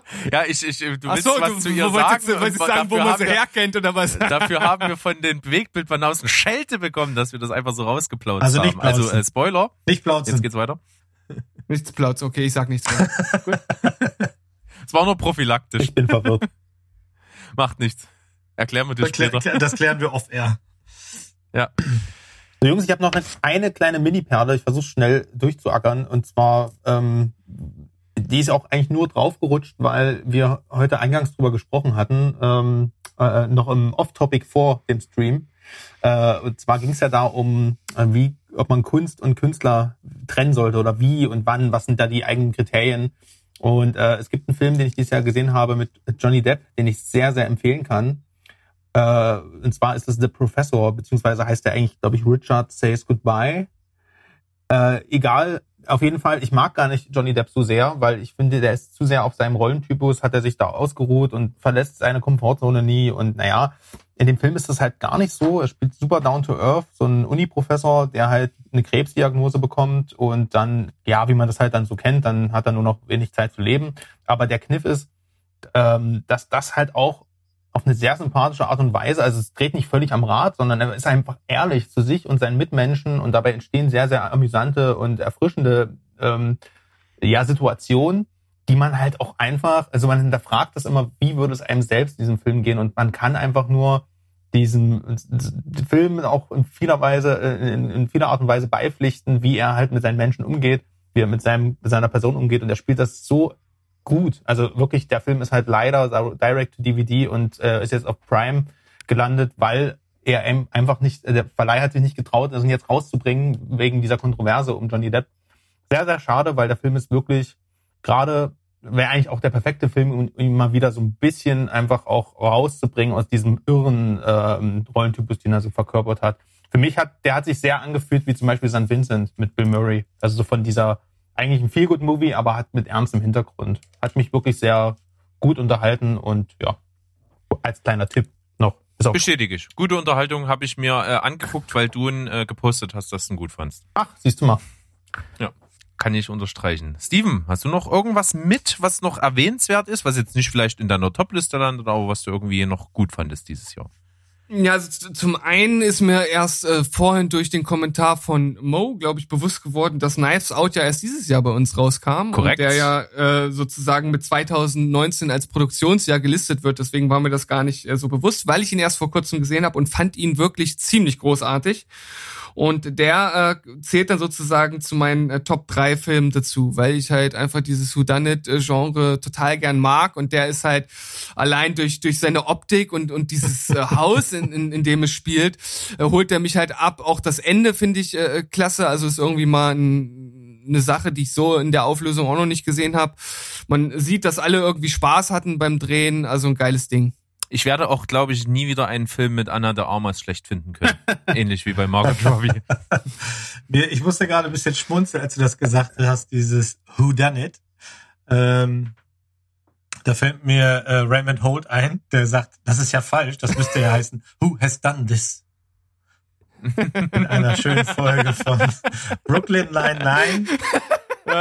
Hier, Das ist ein typischer ja, Hund. hier, hier mal Shoutout, wer das nicht guckt, ja, dem kann man auch nicht helfen, macht sofort aus. Den kann man nicht mehr helfen, ja. äh, Definitiv. ich, äh, ja. Komm. Ansonsten, äh, du hattest ja gefragt, was ich äh, noch auf meiner äh, Liste habe und vielleicht äh, noch mal so ein bisschen äh, Special Interest, aber ich habe ja gesagt, ich mag so eine so eine äh, D- Reisedokumentation, wo sich die Leute halt äh, selbst bei äh, filmen und ich habe einen Film geschaut, der heißt äh, 972 Breakdowns und äh, da geht's darum, dass äh, so eine Gruppe von, äh, ich glaube, das waren alles Kunststudenten, sich gesagt haben, wir machen irgendwie mal was, was Verrücktes oder die wollten sich selbst äh, er erkunden oder wie auch immer und die gehen auf eine äh, oder machen eine Reise gen Osten auf äh, Ural-Motorrädern. Die wollen also auf dem Landweg nach New York, so ist auch der Untertitel. Und ähm, das ist äh, auf jeden Fall sehr interessant gewesen, wobei ich jetzt persönlich diesen motorisierten Ansatz, der dann natürlich eine große Rolle spielt, jetzt nicht ganz so mega interessant finde, weil mich weder Autos noch Motorräder irgendwie groß interessieren. Aber es ist natürlich äh, ganz cool, äh, dass dann halt immer gezeigt wird, äh, wenn sie halt irgendwelche Pannen hatten, wie sie die dann halt um, umschifft haben oder wie sie die repariert haben. Und genau deswegen sind sie halt mit diesen Ural-Motorrädern äh, losgefahren und nicht mit irgendwelchen modernen äh, äh, Kaschem, weil überall auf der ganzen Welt kriegst du halt Ersatzteile dafür. Und ähm, das ist äh, ziemlich cool gemacht und ähnlich äh, wie das bei ähm, ja, Filmen, die mh, einen gleichen Ansatz wählen, oft der Fall ist, sieht man halt viele Länder und auch viele Kulturen und ähm, kriegt so ein bisschen Fernweh, äh, wenn man da sich für interessiert. Also da sind äh, viele coole Aufnahmen mit dabei und auch gerade wenn die dann so in in Nordrussland dann unterwegs sind und dann irgendwann mit den Motorrädern so Art Floße oder Flöße bauen, mit denen sie dann da über den äh, über das Gewässer schippern. Das ist schon äh, ziemlich cool und abenteuerlich. Also wie gesagt, schon ein bisschen Special Interest, aber auf jeden Fall sehr unterhaltsam gewesen. Ja, ich muss auch sagen, ich bin prinzipiell ja nicht unbedingt so der riesen Doku-Fan, aber alles, was mit Dokus, mit Weltreisen zu tun hat, äh, da sind oft sehr, sehr gute Sachen dabei, gerade auch wenn man so an äh, Weit, die Geschichte eines Weges denkt, der auch sehr fantastisch ist. Und da ist bestimmt der, der Film mit dabei, den habe ich mir auf jeden Fall mal aufgeschrieben, den werde ich bestimmt mal noch mit nachholen, wenn ich die Gelegenheit habe. Ich finde es immer klasse, wenn ich von diesen speziellen Filmen erzähle, kommt immer von, von Sandro und Mo so einfach gar nichts. Ja. Einfach nur so gähnende Leere und Du hast Stille. da schon mal drüber geredet. Ich weiß gar nicht, ob das beim Stammtisch war oder bei euch selbst. Ähm, aber es gibt mir wirklich gar nichts, leider. Ich fühl's nicht. Ich bin ein großer Freund von Dokus, also versteht mich da nicht falsch, aber das Thema mit auf, auf Mopeds und durch die Gegend fahren äh, interessiert mich gar nicht. Sorry. Alles Dafür gucke ich fast jede Äh. Musikdoku, wenn sie rauskommt. Also da könntest du mich dann wieder angeln, wenn du willst. Und da könnte ich dir auch noch ein paar schöne Highlights geben, aber ähm, so Reisedokus. Essen ja, Musik ja. und, und Weird Shit auch gerne. Also so äh, ja, Dokus über Sachen, die wir vielleicht, weißt du, die man gar nicht mitkriegt. Also ich habe vor kurzem eine Doku gesehen, auch dieses Jahr. Class Action Park heißt das Ding. Es gab in den Staaten in den 80er Jahren bis in die 90er rein einen, Freizeitpark, der hieß Action Park. Sehr originell der Name. Und der Clou an diesem Action Park ist, äh, wegen Abstinenz von Erwachsenen haben den eigentlich nur äh, Jugendliche geleitet, die auch gerne getrunken, gekifft und haben da. Und äh, dieser Park ist Oh, dieser, da muss ich piepen. oh, Entschuldigung. Was haben die? Was, ich habe das jetzt gar nicht so richtig. Ge ja. Und ähm, der Park hat leider traurigen Ruhm äh, erhalten, weil da etliche Leute ums Leben gekommen sind, weil die Parkattraktion einfach aus Baumarktmaterial zusammengebaut wurden. Ohne jede statische, äh, statische Prüfung oder sowas haben die halt die größten Rutschen und Rutschen-Loopings der Welt gebaut. Also eine Katastrophe. Kann ich euch nur empfehlen, macht einen Heidenspaß, das zu gucken. Klingt ziemlich abgefahren, ja. Finde ich gut. Wie, wie heißt Class Action Park. Also Class, äh, weil so nennt man das ja, äh, Class Action nennt man das ja, wenn man jemanden verklagt in den Staaten. Und dann haben sie einfach das Wort Park hinten rangehangen. I can, I can send you the link later. der? Please, please do it. Ja, ähm, dann möchte ich hier vielleicht noch mal reinschmeißen. Ein Film, der wahrscheinlich nur für mich persönlich äh, besonders gut war. Das liegt aber vor allen Dingen daran, dass ich äh, so ein bisschen Elizabeth Moss verfallen bin, äh, auf, äh, auf, aufgrund ihrer Leistung in The Handmaid's Tale. Und äh, ich deswegen der Unsichtbare einen ziemlich coolen Film fand, ist ja einer der erfolgreichsten im Verhältnis von Kosten zu Gewinn dieses Jahr gewesen.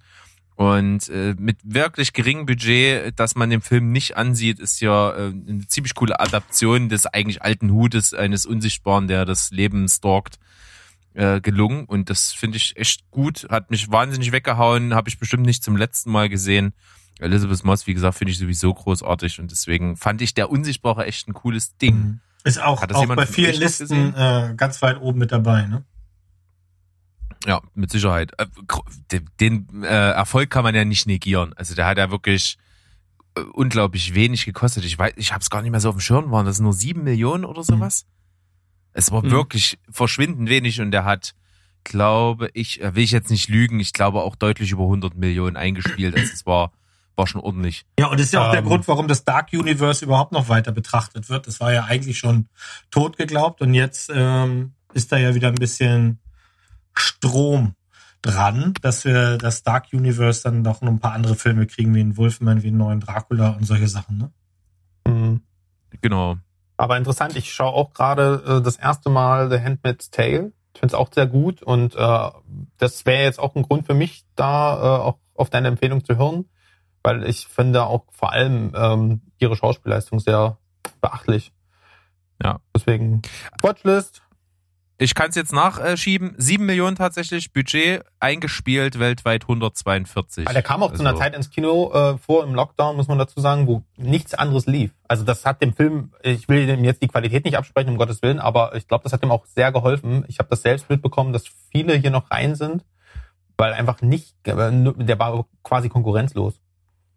Das auch, aber der hat natürlich thematisch, äh, vor allen Dingen in Anlehnung auf den äh, Blockbuster damals, Hollow Man, einfach was, was viele Leute ins Kino zieht, Ja. äh, so oder so. Kevin Bacon. Äh, Und das hat denen natürlich da wirklich viel geholfen. Und er ist, er sieht nicht aus wie sieben Millionen, muss ich ehrlich sagen. Es hat mir super gefallen. Der hat sogar gerade gen Ende sehr beeindruckende äh, Pseudo-One-Shots mit drin, äh, wo wirklich längere Szenen als One-Shot mit dabei sind, die echt beeindruckend sind, super Spaß machen. Und das hätte ich in so einem Film mit so einem geringen Budget auch gar nicht erwartet. Sehr geil. Ja, da, da haben Leute, die wirklich was von ihrem Handwerk verstehen, äh, mitgewirkt. Das wäre der eine, den ich reinbringen möchte. Und der andere, äh, ganz kurz, da will ich gar nicht viel zu sagen, weil pff, Guy Ritchie ist zurück, hat einen geilen Film gemacht, der mir Spaß gemacht hat mit einem super Cast. The Gentleman hat mir auch einfach äh, unglaublich äh, lustige, unterhaltsame, kurzweilige äh, knapp zwei Stunden geliefert. Ja, unterstreiche ich. Guy Ritchie at his brilliant best. Definitiv. Kommen wir zu den Hat TV-Shows. noch, äh, eher nicht. ähm, hat noch jemand so ein, irgendwie so einen Film brennen? Ich habe noch einen brennen, den habe ich mir noch so ein bisschen aufgehoben. Ich, also das Einzige, was ich jetzt noch am Start habe, ist eine Serie. Immer noch so ein, zwei Ja. bis 40 Serien. Gut, habe ich ebenso. Bin auch nur Sag noch noch- ich habe auch noch ähm, was zu Serien zu sagen, aber filmisch bin ich eigentlich ganz, ganz gut Okay. bedient. Warte, ich guck, warte, Dann bringe ich, muss aber kurz jetzt noch einen. Ich, Ich muss Devil All the Time der fällt mir noch ein. ist. Sekunde. ja, Sekunde. Ja. Sekunde. aber äh, Sandro hat's schon gedroppt. Ich greife es auf. Ja, The Devil All the Time. Ah. Äh, Wahnsinnsding. Da traue ich Ja, mich äh, irgendwie nicht einer- ran. Mit einer der besten für mich dieses Jahr. Äh, kommt in meine Top 3, äh, die ich dann hier nochmal äh, zusammenfassen werde. Einzige Film, was den für mich von der Perfektion wegholt, ist, ist, dass der Anfang, also ich würde sogar so weit gehen zu sagen, die erste Stunde sich wirklich zieht im Aufbau. Aber Weil das halt auch so ein, der, äh, so ein, so ein, ja, so ein, so ein Episodenfilm ist, muss man dazu sagen. Ne? So ein bisschen, ja. Obwohl der, die Verknüpfung echt sehr eng ist zwischen diesen Episoden und gerade die Zusammenführung am Ende unglaublich brillant Absolut, ist. ja. Also die hat mich mega weggehauen, weil die einfach super geschrieben ist. Äh, Und das, der Film fängt ja auch so an. Ne? Der Film nennt dir, also der Anfang des Films, der, der Prolog ist ja, dass der dir zwei Sachen nennt, die vermeintlich eigentlich überhaupt nichts miteinander zu tun haben. Und dann dir so ankündigt, dass der Film dir die Geschichte erzählt wird, wie das zusammenkommt. Und äh, das ist schon echt geil geschrieben, also Wahnsinnsdrehbuch und noch dazu. äh, Also Schauspielleistungen, die tatsächlich mit zu den besten dieses Jahr gehören. Robert Pattinson sollte wahrscheinlich einen Oscar für den Film Absolut, kriegen. ey.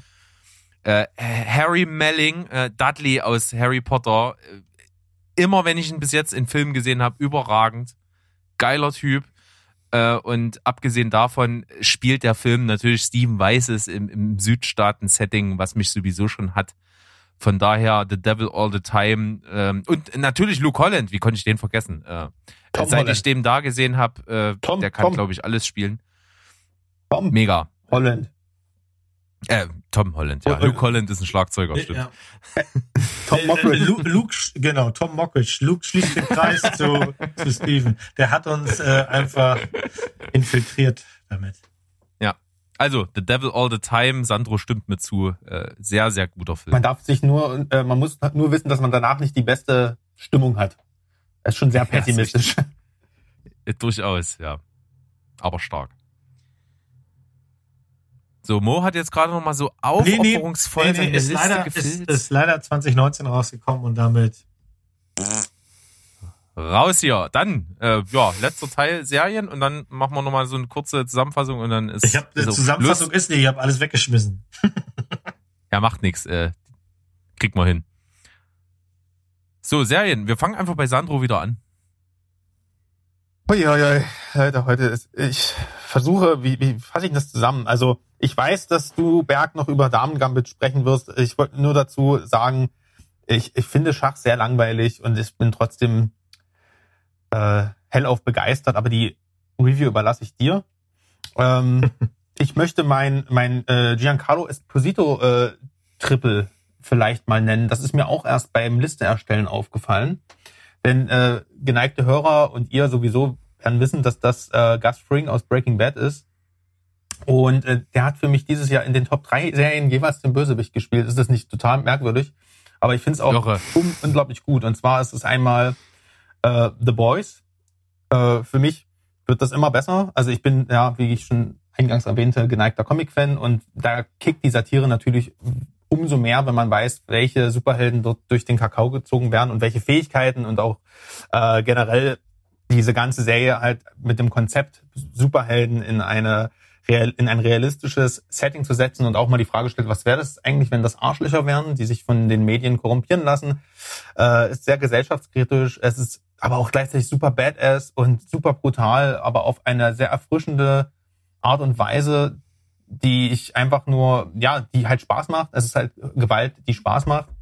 Und ähm, Konsumkritik, was, es wird die Frage gestellt, was Hype mit einem auslöst. Das ist sehr, sehr anti-amerikanisch. Es ist, ja, also, und dazu muss ich wirklich äh, eine Lanze brechen. Für mich äh, wahrscheinlich, ich will jetzt, tu mich da mit totalitären Sachen sehr, doch ein bisschen schwerer, was das angeht, aber auf jeden Fall eine der besten Schauspielleistungen für mich, Anthony Starr als Homelander. Äh, Das ist ja quasi die Karikatur, also quasi ein böser Superman, könnte man fast sagen. Was wäre, wenn diese übermächtige Person, die einfach das Gute symbolisieren soll aus den Comics, deswegen wird er ja auch immer kritisiert. Was wäre, wenn der halt äh, Komplexe hat, äh, hätte Oedipus-Komplexe und äh, machthungrig wäre, aber auch gleichzeitig nachvollziehbare, äh, schwere Kindheit gehabt hätte? Was wäre, wenn dieser Mensch einfach durch seine Erziehung und durch seine Lebenserfahrung einfach verkommen wäre und gefährlich wäre, sich aber nach außen hin wie ein Superstar darstellen muss, damit Konzerne Geld machen? Der Mensch brodelt einfach vor Aggressivität. Man sieht halt, wie der das zurückhält, diesen Wahnsinn und das ähm, absolute Eskalation am Ende. Äh, Und äh, wie gesagt, Giancarlo Esposito als ähm, Bösewicht, der wahrscheinlich im, äh, im nächsten Staffel noch wichtigere Rolle bekommt. Dazu ein super cooler Carl Urban, den ich sowieso wirklich super sympathisch finde. Also wer es noch nicht gesehen hat und ein Fable für sowas hat, auch gern Watchmen vielleicht mag, ähm, der sollte sich das auf jeden Fall mal geben. Äh, Also ich glaube, Ja. von Steven kommt größte Zustimmung. Da brauche ich nicht, brauche ich nicht viel äh, zu sagen. Also ja, ich, ich stimme dir in allem zu. Auch, ähm, auch wenn es im Gegensatz äh, zu den äh, Comics an der einen oder anderen Stelle auch ein bisschen abgeändert wurde, das äh, finde ich zum Beispiel Stormfront hier einfach unglaublich geil. Ja. Also Die wurde doch die, die kommt von einem, die wurde doch, ich habe die Comics gar nicht gelesen, die war doch eigentlich ein, ein Kerl in den Comics, oder? Ja, ja, genau, war ein Kerl und ist hier halt ein, eine Frau und die, die kommt halt rein in die Serie und dann denkst du erstmal so, ah, okay, in, in welche Richtung geht das jetzt und wie sich das dann halt entwickelt und, und was für eine Ausstrahlung die hat, vor allem dann zusammen mit Anthony Starr als Homelander. Das ist schon echt ziemlich abgefahren und ja, alles, was ich jetzt sagen würde, wäre eine Wiederholung von dem, was du gesagt hast. Ich finde diese Serie absolut überragend und vor allem die zweite Staffel steigert sich von Folge zu Folge. Also es fängt relativ gesittet an, sage ich mal, aber es wird irgendwie immer besser, es entfaltet eine richtige Sogwirkung und wer die erste Staffel schon geil fand, der, der, der muss die einfach schauen. Auf der Watchlist.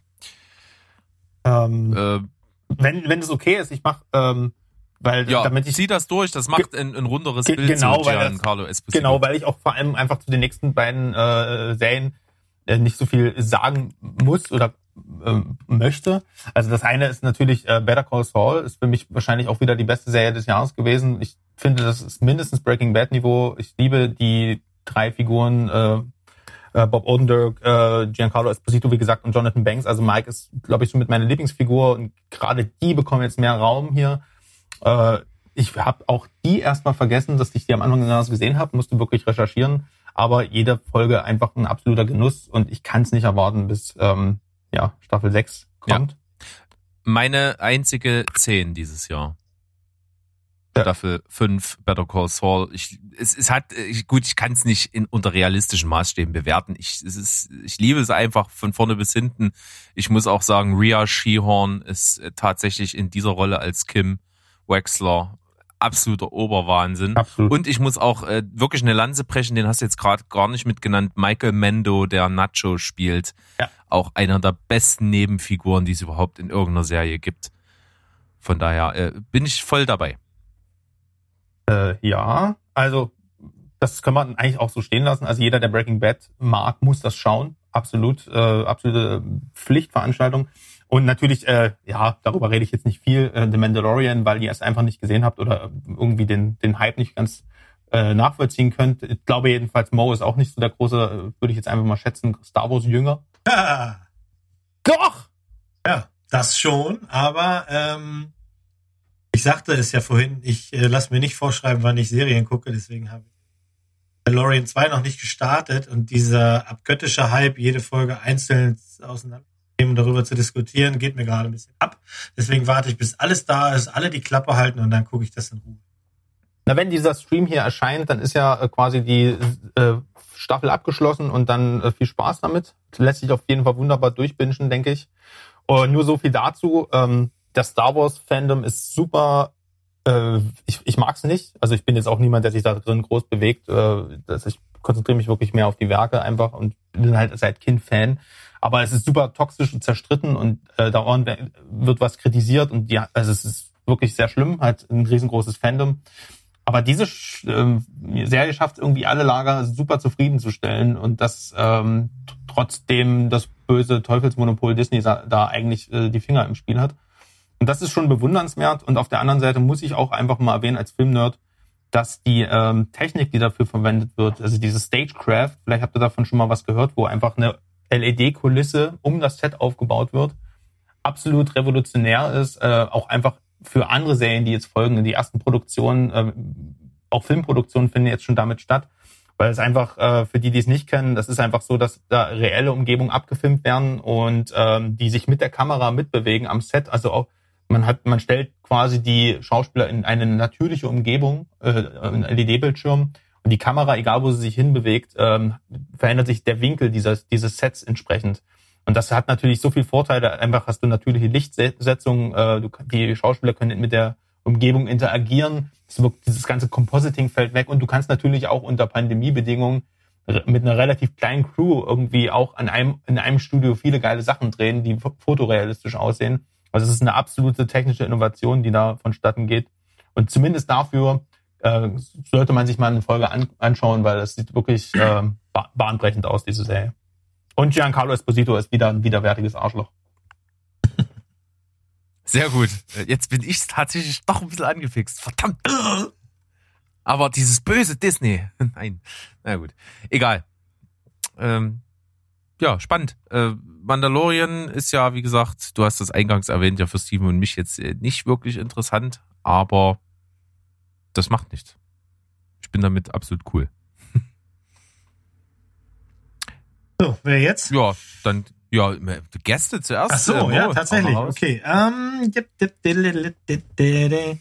so, dann nehme ich mal eben meinen großen Schmierzettel. Und da steht ganz oben was drauf, was ich gerade erst kürzlich beendet habe, und zwar Fargo Staffel 4. Ah, das ärgert mich so, dass das nicht auf. Meine Lieblingsserie, ja. Ah. verdammt. Ähm, Ich hab's noch nicht man muss gesehen. jetzt Fargo Staffel 4.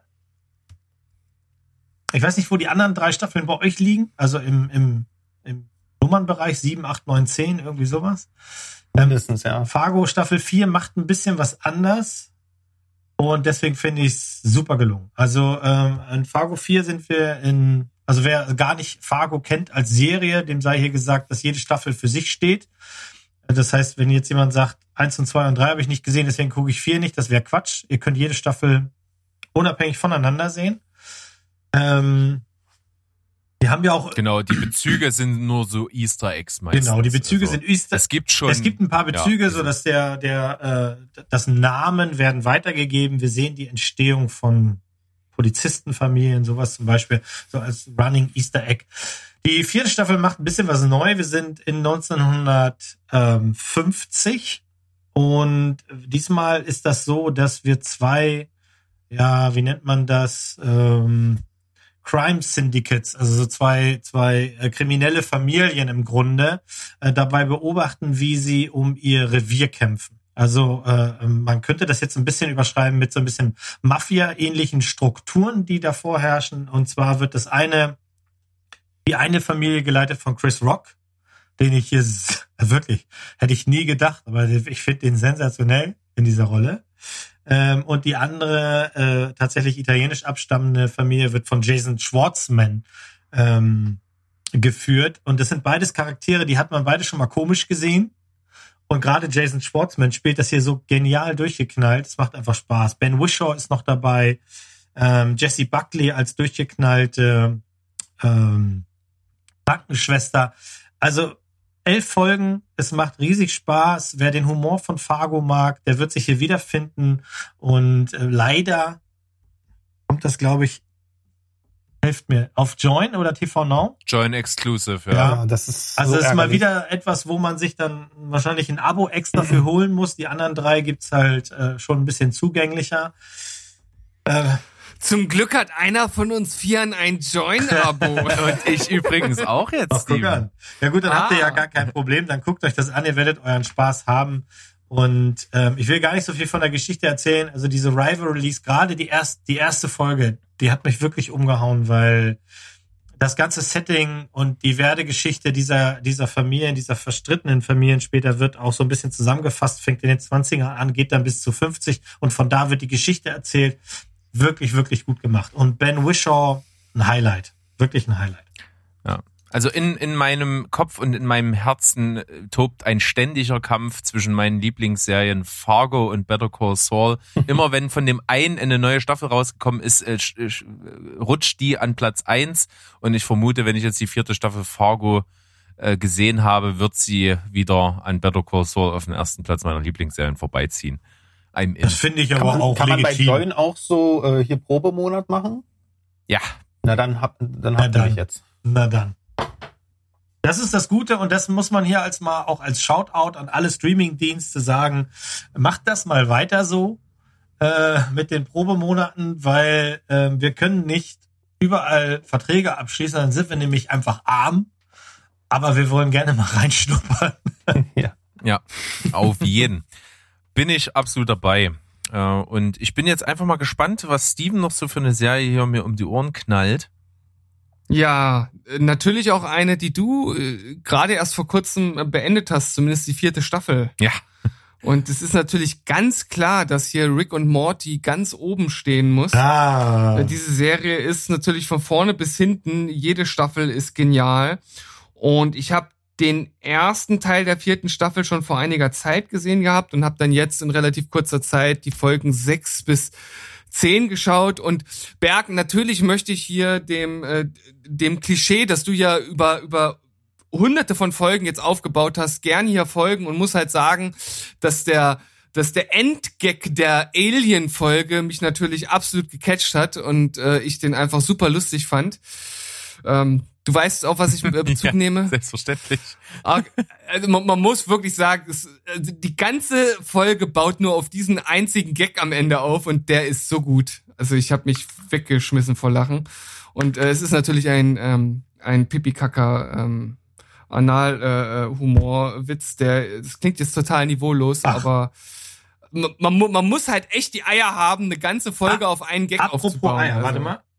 Lick, lick, lick my balls! Viel, hat so viel zum sehr Niveau. Ähm, man muss aber auch einfach sagen, ich glaube, Rick and Morty hat sich äh, diese, ähm, diese Möglichkeit redlich verdient, dass die einfach alles machen können. Und es funktioniert irgendwie, weil es einfach so verrückt ist und es äh, so sehr keine Linie gibt, dass es eine Linie ist, dass es so durchgeknallt ist, dass halt alles irgendwie funktioniert in dem Kontext dieses Universums. Oder dieses Ja. Multiversums, wenn wir mal in der Realität der Serie bleiben. Und, und besonders abgeholt, und das habe ich dir ja auch gesagt, und das passiert in der Serie schon das ein oder andere Mal, aber sehr selten. Und auch hier gerade in, also äh, das ist jetzt Bezug nehmend auf die letzte Folge, werden dann halt auch mal ernste Klänge halt äh, an, angeschlagen. Und wenn sie dann kommen, dann wirken die halt auch. Und äh, generell ist es ja auch immer, also wenn man sich mal so die Familiensituation und wie die dargestellt wird, wirklich mal so zu Gemüte führt, ist das ja teilweise echt schon ganz schön bedrückend. Und äh, meistens wird das ja eher so ins Lächerliche oder ins Lustige gezogen. Aber wenn es dann mal äh, irgendwie deep geht, dann äh, nimmt's einen auch mit. Und sowas mag ich, wenn sowas in lustigen Serien auch mal vorkommt. Und das macht die Serie auch hier äh, wieder. Und da ist alles drin. Es gibt super viele Anspielungen auf total viel popkulturelle Dinge. Also all das, was wir mögen. Äh, Ich kann es jetzt schon kaum erwarten, auch die fünfte Staffel zu sehen. Ja, die, die Wartezeit, das ist immer Fall. das Schlimme, ne? Die Wartezeit, bis es dann weitergeht.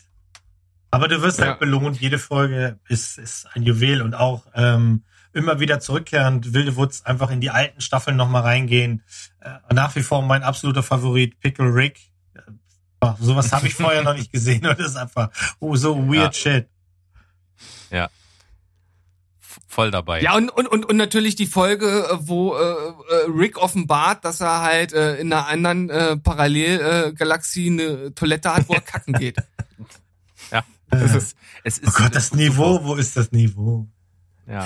Aber äh, Sandro ist sehr ruhig, nicht gesehen, Rick and Morty. Äh, nee, oder? tatsächlich nicht. Also ich habe da nie den Einstieg gefunden. Ich bin generell nicht so der, ähm, äh, ich nenne das einfach mal oberflächlich Cartoon-Freund. Ähm, ich bin auch, hab auch Sicher, Simpsons. sicher. Wirf das mal in dieselbe Ecke wie Tom und Jerry oder oder äh, Speedy Nein, Gonzales. Ich, ich habe ja deswegen meine Oberflächlichkeit schon unterstrichen.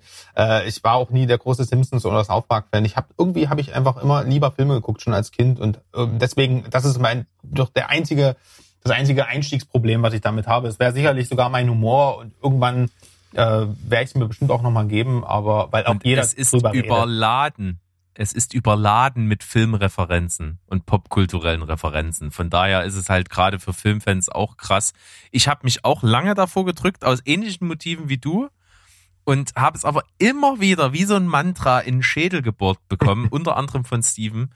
Und habe angefangen und war echt nicht begeistert. Und ab, ich glaube, auch wirklich erst ab der vierten Folge der ersten Staffel oder so war ich ähm, drin. Und äh, seitdem liebe ich es und habe die ersten drei Staffeln, glaube ich, alle schon dreimal gesehen. Naja, dann sollte ich das doch mal probieren. Das ist ja wie, Es wie, wie Studio Ghibli, was du erst gesagt hast. Ich will's, äh, ich muss es einfach schauen. Ich weiß es, alle sagen, schau's an.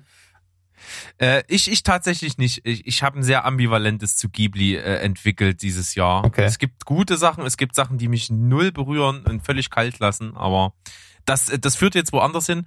Dann komme ich jetzt einfach mal mit dem äh, tatsächlich für mich äh, die beste Serie, die neu rausgekommen ist im Jahre 2020, das Damen-Gambit. Habe ich wirklich jetzt frisch geschaut, also glaube vor zwei Tagen zu, zu Ende geguckt, aber auch an zwei Tagen durchgeballert, weil es einfach so gut ist. Und Und, und wieder ein Beispiel für eine Serie, die ich angefangen habe und dir nochmal ans Herz gelegt habe und nicht weitergeschaut habe bis jetzt. Ja. Und äh, man muss sagen, sieben Folgen, knackig, Miniserienformat, super, super gut. Und trotzdem muss ich sagen, ne, Kritik, ich fange mit der Kritik an, es ist eigentlich eine äh, Geschichte, die erzählt wird, die man eigentlich an sich schon tausendmal gesehen hat. Mit, nicht mit Schach, aber mit tausend anderen Sachen. Es verfolgt die ganz typische Dramaturgie von jedem Biopic, äh, vor allen Dingen im Sportlerbereich.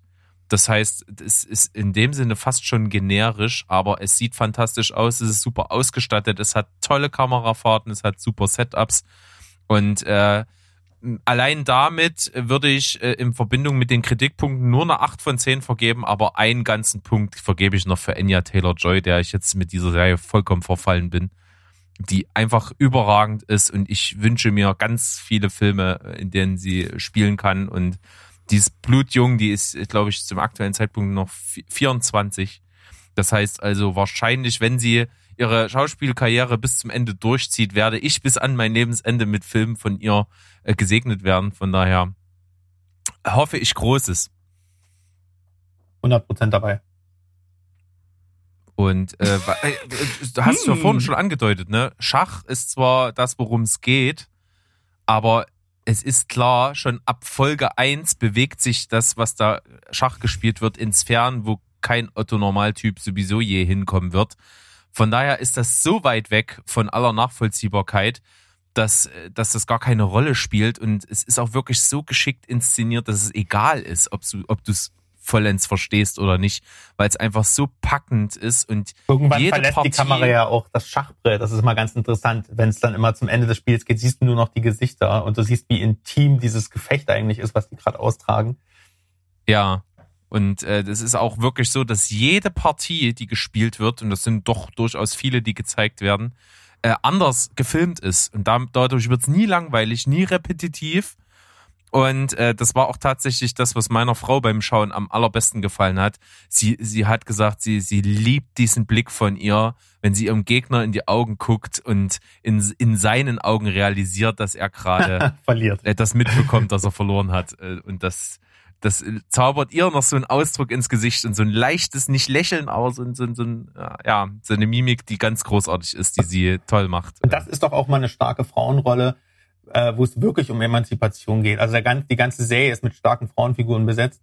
Und äh, wenn man sich mal überlegt, dass es hier um Schach geht, nicht um Fußball oder um Rennsport, äh, und es ist trotzdem so interessant, dass sie da, äh, dass da Frauen einfach kategorisch als nicht äh, klug genug ähm, ab, äh, so, so außen vor gelassen wurden für diese Turniere. Also so in intellektuellen äh, Männern vorgehalten, weiß, intellektuellen weißen Männern vorgehalten, äh, äh, ähm, vorbehalten war, diese Turniere zu spielen und wie sie sich da als Outlaw hochkämpft mit ihrer Schleue und ihrem ähm, Feingefühl auch für menschliche Emotionen.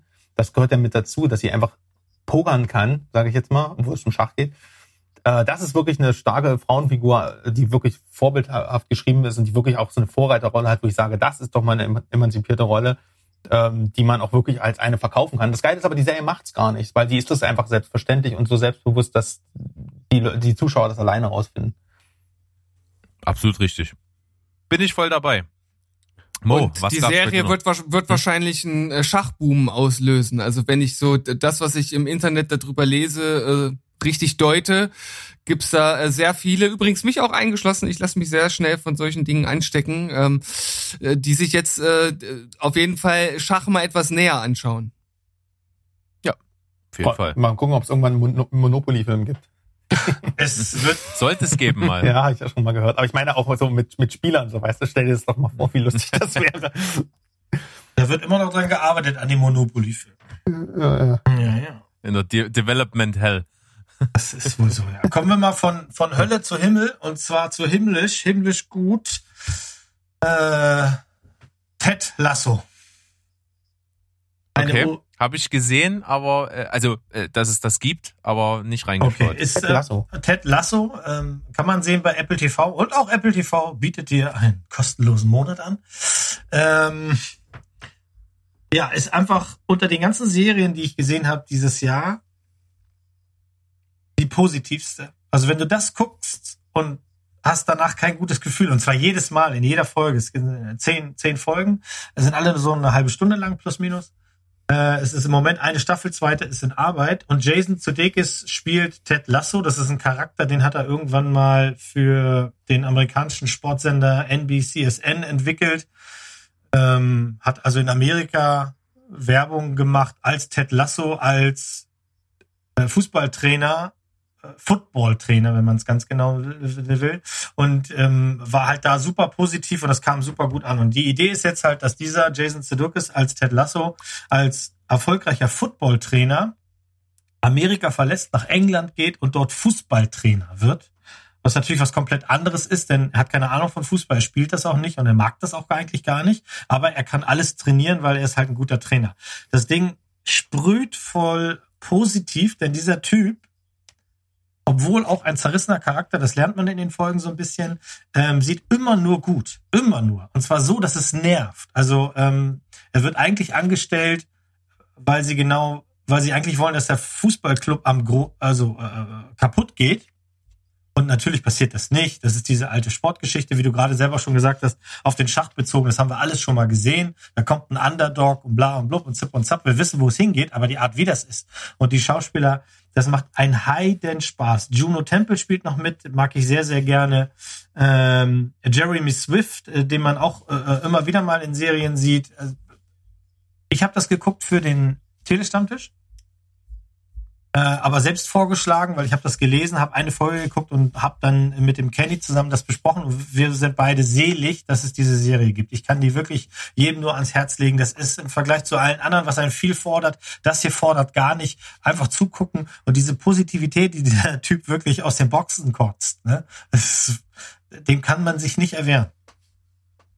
Klingt, klingt echt gut. Ja.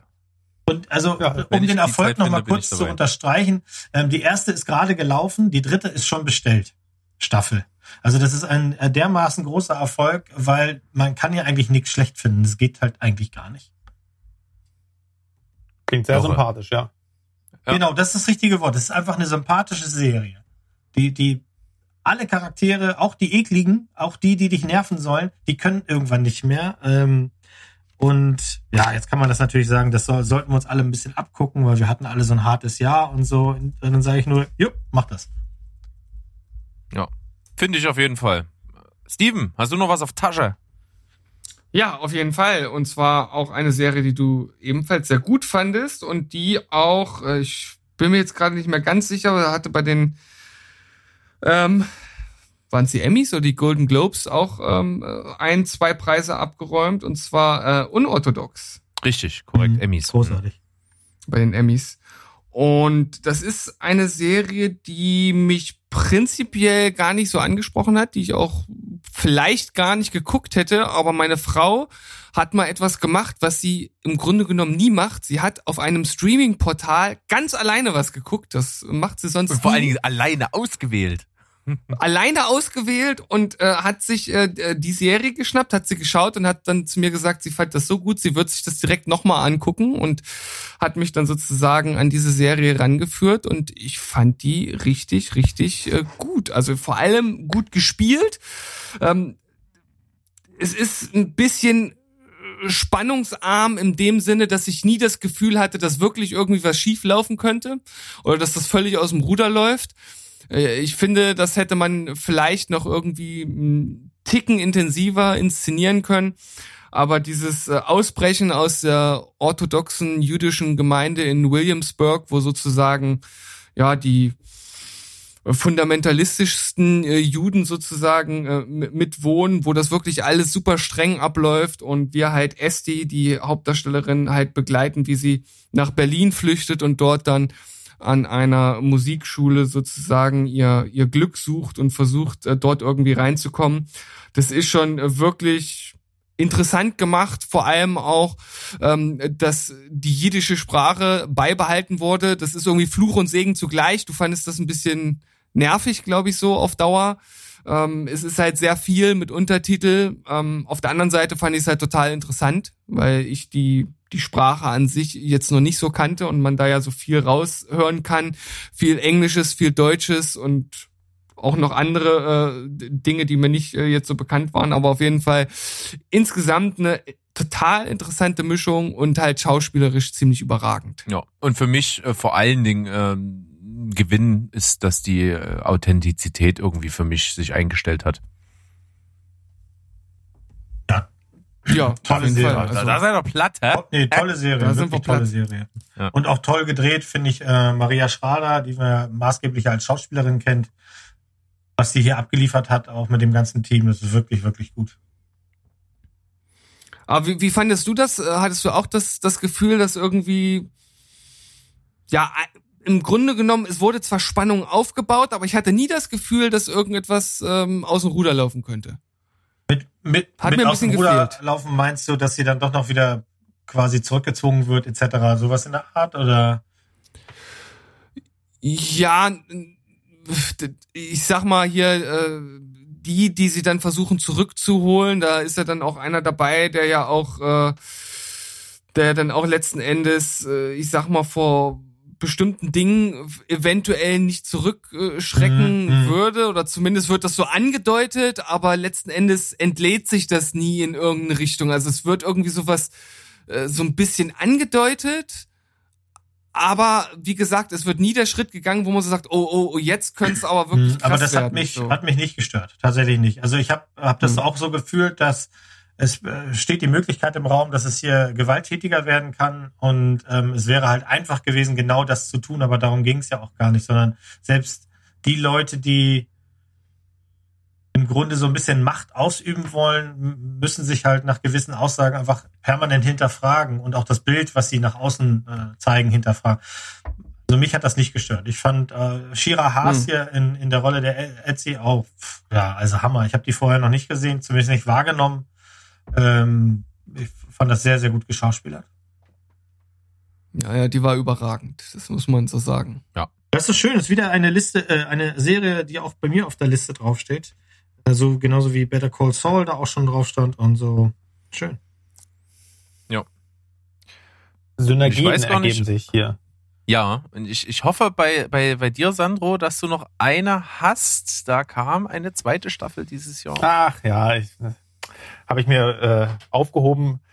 Ähm, ich aus, einer, aus einem gewissen Standpunkt heraus ähm, eigentlich so mit meiner Lieblingsserie des Jahres ähm, Afterlife Staffel 2, wenn du die meinst. Yes. Ah. Jawohl. Ähm, es fehlt dann natürlich bei so einer Art von Serie dann doch so vielleicht das Besondere, um die jetzt wirklich äh, ab, absolut anreißen zu können. Aber ähm, ähnlich Mo, wie du das jetzt gerade auch schon gesagt hattest, manchmal braucht man auch einfach etwas, was ähm, jetzt sympathisch was man sympathisch wegschauen kann. Wobei Afterlife jetzt nicht eine äh, jetzt nicht wirklich unbedingt eine Feelgood-Serie ist, weil das Thema ja relativ ähm, ja doch harter Tobak ist. Es geht halt äh, es ist von äh, ähm, created und äh, gespielt von Ricky Gervais. Wer den kennt, äh, ist ein Comedian und er äh, spielt die Hauptrolle. Äh, also ist quasi seine Frau hat äh, eine Krebsdiagnose bekommen und wusste, dass sie stirbt. So, irgendwie hatten wir das heute schon mal bei Johnny Depp. Egal, auf jeden Fall Ja. ist das so ein bisschen. bis- Ich, lustigerweise muss ich ein bisschen an PS Ich liebe dich denken. Ganz schlimmer Film, den ich. aber aber so war das. Ist so läuft das hier auch. Sie hat ihm halt Videos ähm, aufgenommen, die ihm nach ihrem Tod so motivieren sollen, weil sie auch wusste, dass äh, ihr Mann äh, sozusagen sehr an ihr hängt und vielleicht auch nicht, vielleicht auch ohne sie den Lebensmut verlieren würde. Und sie hat das, sie wollte dem halt vorbeugen, indem sie ihm da halt noch ein paar, äh, ja, ein bisschen Moral und Mut äh, macht, auf dem Weg gibt. Und ähm, wie, wie er schaut das halt, äh, das ist halt so auch der Aufhänger jeder Folge, dass er sich dann so, eine, so ein Video anschaut. Ähm, er ist suizidgefährdet. Ähm, und das klingt jetzt alles super traurig, aber es ist trotzdem, es hat so viel Charme, diese Serie. Die ist so locker, ähm, auch ähnlich ähm, ähm, wie auch äh, in, dem, in dem Film The Professor ist es hier so ein bisschen so, dass man, dass er einfach kein wegen dieses Schicksalsschlages hat er keinen Bock mehr, sich dann halt äh, irgendwie zu verstellen in seinem Leben. Ist super zynisch und das macht halt auch so die Komik des, der Serie aus. Äh, ist halt offen und ehrlich zu jedem ins Gesicht und äh, weil er halt einfach das Gefühl hat, nichts mehr verlieren zu können. Und äh, das ist halt, wir, manch, wir wünschen uns das alle, dass wir das manchmal machen äh, könnten, aber wir halten uns natürlich an unsere Konventionen und in diesen Lebens, Lebensumständen, ähm, wie er sich da so freispielt und da einfach so trockener Humor, äh, das ist super sympathisch und ähm, dann ist das halt auch noch mit einem so einem sympathischen Cast gemacht alles. Das ist halt so, so hat auch schon ein bisschen Sitcom-Charakter teilweise. Äh, lässt sich locker flockig weggucken und dann ist es halt auch noch so, dass ich halt als äh, ja als als Hundemensch äh, dann auch einfach noch einen Punkt mehr geben muss, weil äh, jedes Mal, wenn er dich halt irgendwie das Leben nehmen will, kommt halt der Hund und will spielen oder was essen. Und das zeigt Oder will was essen, ja. ja, oder zeigt, zeigt, es ist so sympathisch, was dir so ein Tier halt auch über diese Ebene, dass es ein Haustier ist, auch gibt. Also so besser hat für mich noch keine Serie auf den Punkt gebracht, so, ne? weil die das ja auch instinktiv fühlen, dass es eben nicht gut geht. Äh, ja, also da ist schon doch die ein oder andere Träne gekullert, weil es hat mich auch in einem ja, in, einfach in der richtigen Situation erwischt, so, so eine Szene, äh, so, so eine Serie. Und da kann sowas auch wirklich ähm, viel bewirken. Ich freue mich sehr auf Staffel 3 und kann es nur jedem, der einfach auch mal was nebenbei schauen will, was nicht so mega kompliziert und vertrackt ist, mit einem kleinen Figurenkreis, der sehr sympathisch ist, ähm, ans Herz legen. Also ich, ich füge mich an. Äh, Ich genau darauf wollte ich hinaus. Ich weiß, dass du das total geliebt hast. Mir geht das ähnlich. Und äh, ich bin vor allen Dingen, was ich hinzufügen will, sehr beeindruckt, was Ricky Gervais da geschrieben hat. Er hat ja wirklich also in Eigenregie geschrieben und konzipiert und Regie geführt und Hauptrolle gespielt. Ähm, das ist wirklich, hätte ich ihm nicht zugetraut, obwohl ich vorher schon ein Fan von ihm war. Er schreibt hier wirklich eine super tolle Geschichte und gerade so am Anfang der Aufhänger, dass er eigentlich sich wirklich nur nicht umbringt, weil, weil er einen Hund was zu fressen geben muss. Es ist schon ein super Einstieg in das Level, die die Serie hat. Und ich finde es beeindruckend, die Wandlung äh, von Staffel 1 zu Staffel 2, weil ich finde, man sieht hier wirklich nicht more of the same, sondern äh, ich finde, die Serie wechselt sogar irgendwie den Ton. Die erste Staffel basiert halt vor allen Dingen auf diesem Zynismus und dadurch, dass er seinen Lebensmut halt einfach nicht greifen kann und, und so, so in der Entwicklung der ersten Staffel seinen Lebensmut so einigermaßen wieder findet. Und die zweite Staffel ist eigentlich gar nicht mehr so zynisch schwarzhumorisch, sondern einfach total emotional und, und auch viel, viel gut. Also der, äh, der äh, sein, seine Figur versucht wirklich das Gute in allem zu sehen und, und daraus vielleicht irgendwie aus seinem wiedergefundenen Lebensmut die anderen irgendwie vom Leben anzustecken. Das, das macht irgendwie total viel äh, äh, warm in mir. so. äh, äh, echt fantastisch. Kann ich auch genauso absolut empfehlen. Steht auch bei mir auf der Liste. Ja. Äh, dann dann mache ich jetzt mal noch kurz äh, tatsächlich keine Serie, die neu rausgekommen ist, aber neben Better Call Saul das Beste, was ich dieses Jahr an Serienstaffel gesehen habe, ist die dritte Staffel von Ozark. Und äh, diese Serie hat sich immer weiter gesteigert. Ich fand die erste super, die zweite noch besser und die dritte ist so überragend. Es war auch das erste Mal seit Ewigkeiten, dass mich ein Staffelfinale voll weggeballert hat. Ähm, mehr nicht. Kann ich Normalerweise nicht baller ich nur deine Mama weg. Ah, endlich. Jetzt Oh kommt Gott, er noch. Drei Stunden. Oh, Oh ja, ich hab, Endlich können wir zum ich, Schluss ich, kommen. ich hab schon angefangen zu schwitzen. Ich dachte schon, ich schaff's nicht mehr in dieser Folge und die geht schon zwei Stunden 40. Ja, das hättest du auch schon bringen äh, können, als es in ihm warm wurde, finde ich. Aber ist Ja. egal. Ja, ja da, da, da wollte ich äh, gerade sagen, normalerweise wird ja immer warm, wenn ich mich an dich schmiege. ähm, aber das hat sich jetzt doch für den Mutterwitz besser angeboten. Ja. Aber mach weiter, Berg. Ich wollte dich nicht unterbrechen. Kein Problem. Ozark, dritte Staffel, äh, Wahnsinnsserie. Könnte sich mit der vierten Staffel, die das Finale wird, wahrscheinlich zu einer der besten Serien in, in meinem Serienkosmos entwickeln, weil sie einfach unglaublich ist. Ich will es unbedingt gucken. Ich weiß gar nicht, warum ich es noch nicht gemacht habe. Ähm, ja, Es ist so, ein, so eine Art leises, unaufgeregtes Breaking Bad. das habe ich genau sowas ähnliches habe ich schon mal gehört. Das ist sehr, also wer ein Fable für Breaking Bad äh, Situation, also wie die generell wie das inszeniert ist hat, der sollte mal in Ozark reinschauen. Das ist so das, das geheime Erbe davon. Äh, ja, mache ich auf jeden Fall. Ich weiß noch nicht, ob ich warte. Weißt du, wann die vierte Staffel kommt? Nächstes Jahr äh, in zwei Tranchen, äh, zweimal sieben Folgen, also die stocken nochmal auf. Ich glaube, die waren jetzt immer so zehn Folgen lang. Äh, die letzte Staffel wird 14 Folgen und wird äh, in zweimal sieben ausgestrahlt mit so einem Abstand von, ich glaube, drei, vier Monaten dazwischen. Naja, dann wahrscheinlich, dann angeteased. gebe ich mir wahrscheinlich das Gesamtwerk. Ja, ich werde auch äh, vor, äh, ich werde warten bei der vierten, bis äh, alles raus ist und dann werde ich davor auch die drei Staffeln gucken, damit ich es wirklich in einem Rutsch nochmal durchziehe. Also alles, was Berg bis jetzt über die Serie erzählt hat, fixt mich im Prinzip an. Und er wollte mir auch die Angst vor dem Hauptdarsteller nehmen, aber ich weigere mich einfach bis jetzt aufgrund von Jason Bateman, weil ich den einfach nicht cool finde. Das stimmt. Der Hauptdarsteller ähm, hat mich auch, also so bisher in den Trailern nie so richtig. Aber gut, das war damals halt mit äh, Walter White genauso, ne? Ja, Aber na ich, gut, äh, ja. Äh, Er ist, äh, er ist bei Weitem nicht der Star der Serie, das kann ich sagen, aber ich finde eben genau das, was Steven an ihm nicht mag, ist perfekt und prädestiniert für die Rolle, die er dort spielt. Mhm. Mehr kann ich dazu nicht sagen. Mo, Ja. kommt bei dir noch Ja, was? ich habe noch allerhand. Ich kann ja mal ein paar einfach sagen, ohne viel darüber zu labern. okay, ich Das bin wäre gespannt. Also eins meiner Highlights, was ich dieses Jahr äh, entdeckt habe, war, wie bei dir soweit, wenn ich mich richtig erinnere, Warten auf den Bus. Yes, habe ich auch auf der Liste. Äh, Ja. einfach eine schöne, kleine, deutsche, ähm, zynische, finde ich, Comedy-Serie. Guckt euch eine Folge an, wenn ihr das nicht mögt, lasst es bleiben, weil so ist das die ganze Zeit. Äh, Felix Kramer und Lokalkolorit im Mik Lokalkolorit im Mikrokosmos. Felix Kramer und äh, Ronald Zerfeld, äh, ich, ich finde die einfach groß. Ich finde, ich hatte da viel Spaß mit. Freue ich mich auch, dass da mehr kommen soll. Dann äh, kurz äh, äh, als äh, Bemerkung, Dark Staffel 3 hat uns auch viel Spaß gemacht und eine ganze Weile beschäftigt. Ja, da können wir ja ganz getrost an unseren Sonderpodcast verweisen. Genau, da haben wir einen schönen Podcast Den wir gemacht haben aufgenommen. zum Also eine Serie, die einen fordert, das hatte ich auch lange nicht mehr. Dann The Last Und Dance. perfekt aussieht. Sorry. Ja, nee, alles gut. Die sieht auch wirklich toll aus. Ja. Äh, The Last Dance, äh, amerikanische Sportdokumentation, die ein bisschen die Karriere von Michael Jordan und damit verbunden die finale Saison bei den Chicago Bulls beleuchtet. Zehn Folgen auf Netflix. Hat einfach Spaß gemacht. Ich bin jetzt nicht der allergrößte Sportnerd, aber wie das gedreht ist und es hat mir einfach an ganz viel erinnert, viele äh, Basketballspiele, die ich tatsächlich dann auch gesehen habe damals ja, einfach spannend gemacht. Hm, Ich bin ein großer Freund von The Crown, seit es die Serie gibt und Staffel 4 ist dann natürlich keine Ausnahme. Äh, momentan geistert durch die Presse ja ganz viel. Das ist historisch diesmal nicht so korrekt. Bei den anderen äh, Staffeln ist das alles nicht so aufgefallen, weil mit den ganzen alten Politik-Sachen haben sich die Leute vielleicht nicht so auseinandergesetzt. Jetzt geht's ja um die Ära Thatcher und äh, Princess Diana.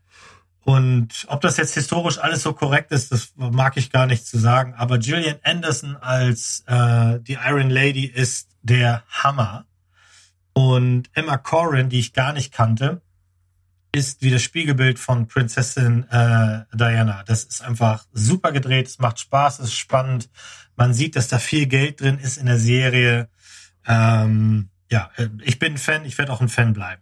Ich, ich lieb Eukel schon eine Weile, aber mich natürlich schreckt mich auch ab, dass es jetzt schon halt jetzt in die was in die vierte. Das ist die vierte geht. Staffel, aber auch da kann ich sagen, und das ähm, habe ich tatsächlich auch schon einer Freundin gesagt, die man kann die Staffeln losgelöst voneinander betrachten, weil jede Staffel ein gewisses Zeitfenster abdeckt. Und ähm, für mich war natürlich super präsent das, was jetzt in Staffel 4 passiert. Da habe ich tatsächlich auch schon als Mensch viel mitbekommen von.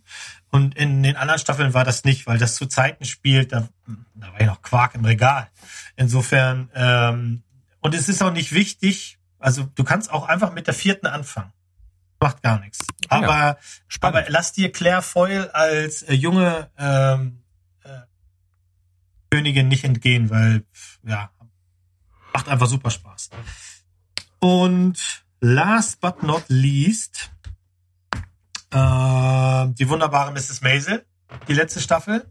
Da bin ich mir nicht sicher, ob die 2020 jetzt auf Amazon veröffentlicht wurde, auf Deutsch. Ich glaube ja. Ich habe sie im Dezember 19 gesehen. Da gab es sie aber nur in Englisch. Deswegen ist das hier so mein, wie sagt man, Honorable Mention. Äh, Yes. Eine Serie, die ich einfach mag. Ähm, die ist schnell, die ist witzig. Die Stand-up, die da drin ist von Mrs. Maisel, ist, ist toll, ist groß.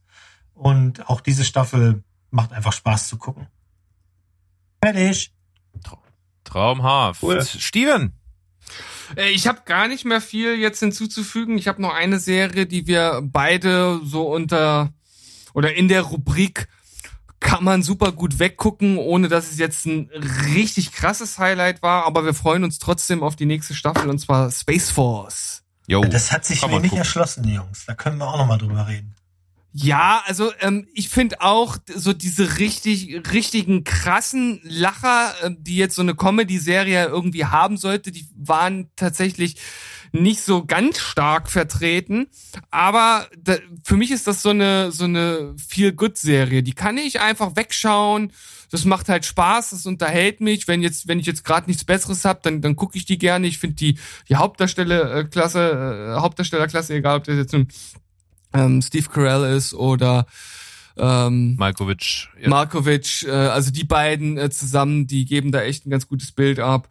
Und auch die anderen Nebencharaktere, das fand ich alles äh, gut zu schauen und ich bin gespannt, ob sie mit der nächsten Staffel einfach da aufbauen, wo sie jetzt halt schon ein Fundament gesetzt haben und das vielleicht einfach noch ein bisschen noch ein bisschen lustiger, noch ein bisschen zielstrebiger und noch ein bisschen zynischer vor allem hinbekommen. Das würde mich sehr freuen. Hm, Jo. Ich denke mal, äh, die machen nochmal einen Sprung nach vorne in der zweiten. Äh, Da ist Potenzial nach oben da, gebe ich dir ganz recht, Mo. Aber ich, ich, ja, ich fand's auch einfach zum Weggucken sehr geeignet. Und John Malkovich spielt mit, ja? Ja. Ja, Okay, dann sehe ich Ja. sehr gerne mal schauen. Spielt auch natürlich so ein bisschen seinen typischen Charakter. Ja, ultra angepisst, ultra witzig dadurch und irgendwie immer so ein bisschen aufbrausend und dann dadurch, äh, aber, sehr souverän halt so, na, was man so kennt, Naja. was er so gerne spielt. Ne? Äh, das, das kriegt man da.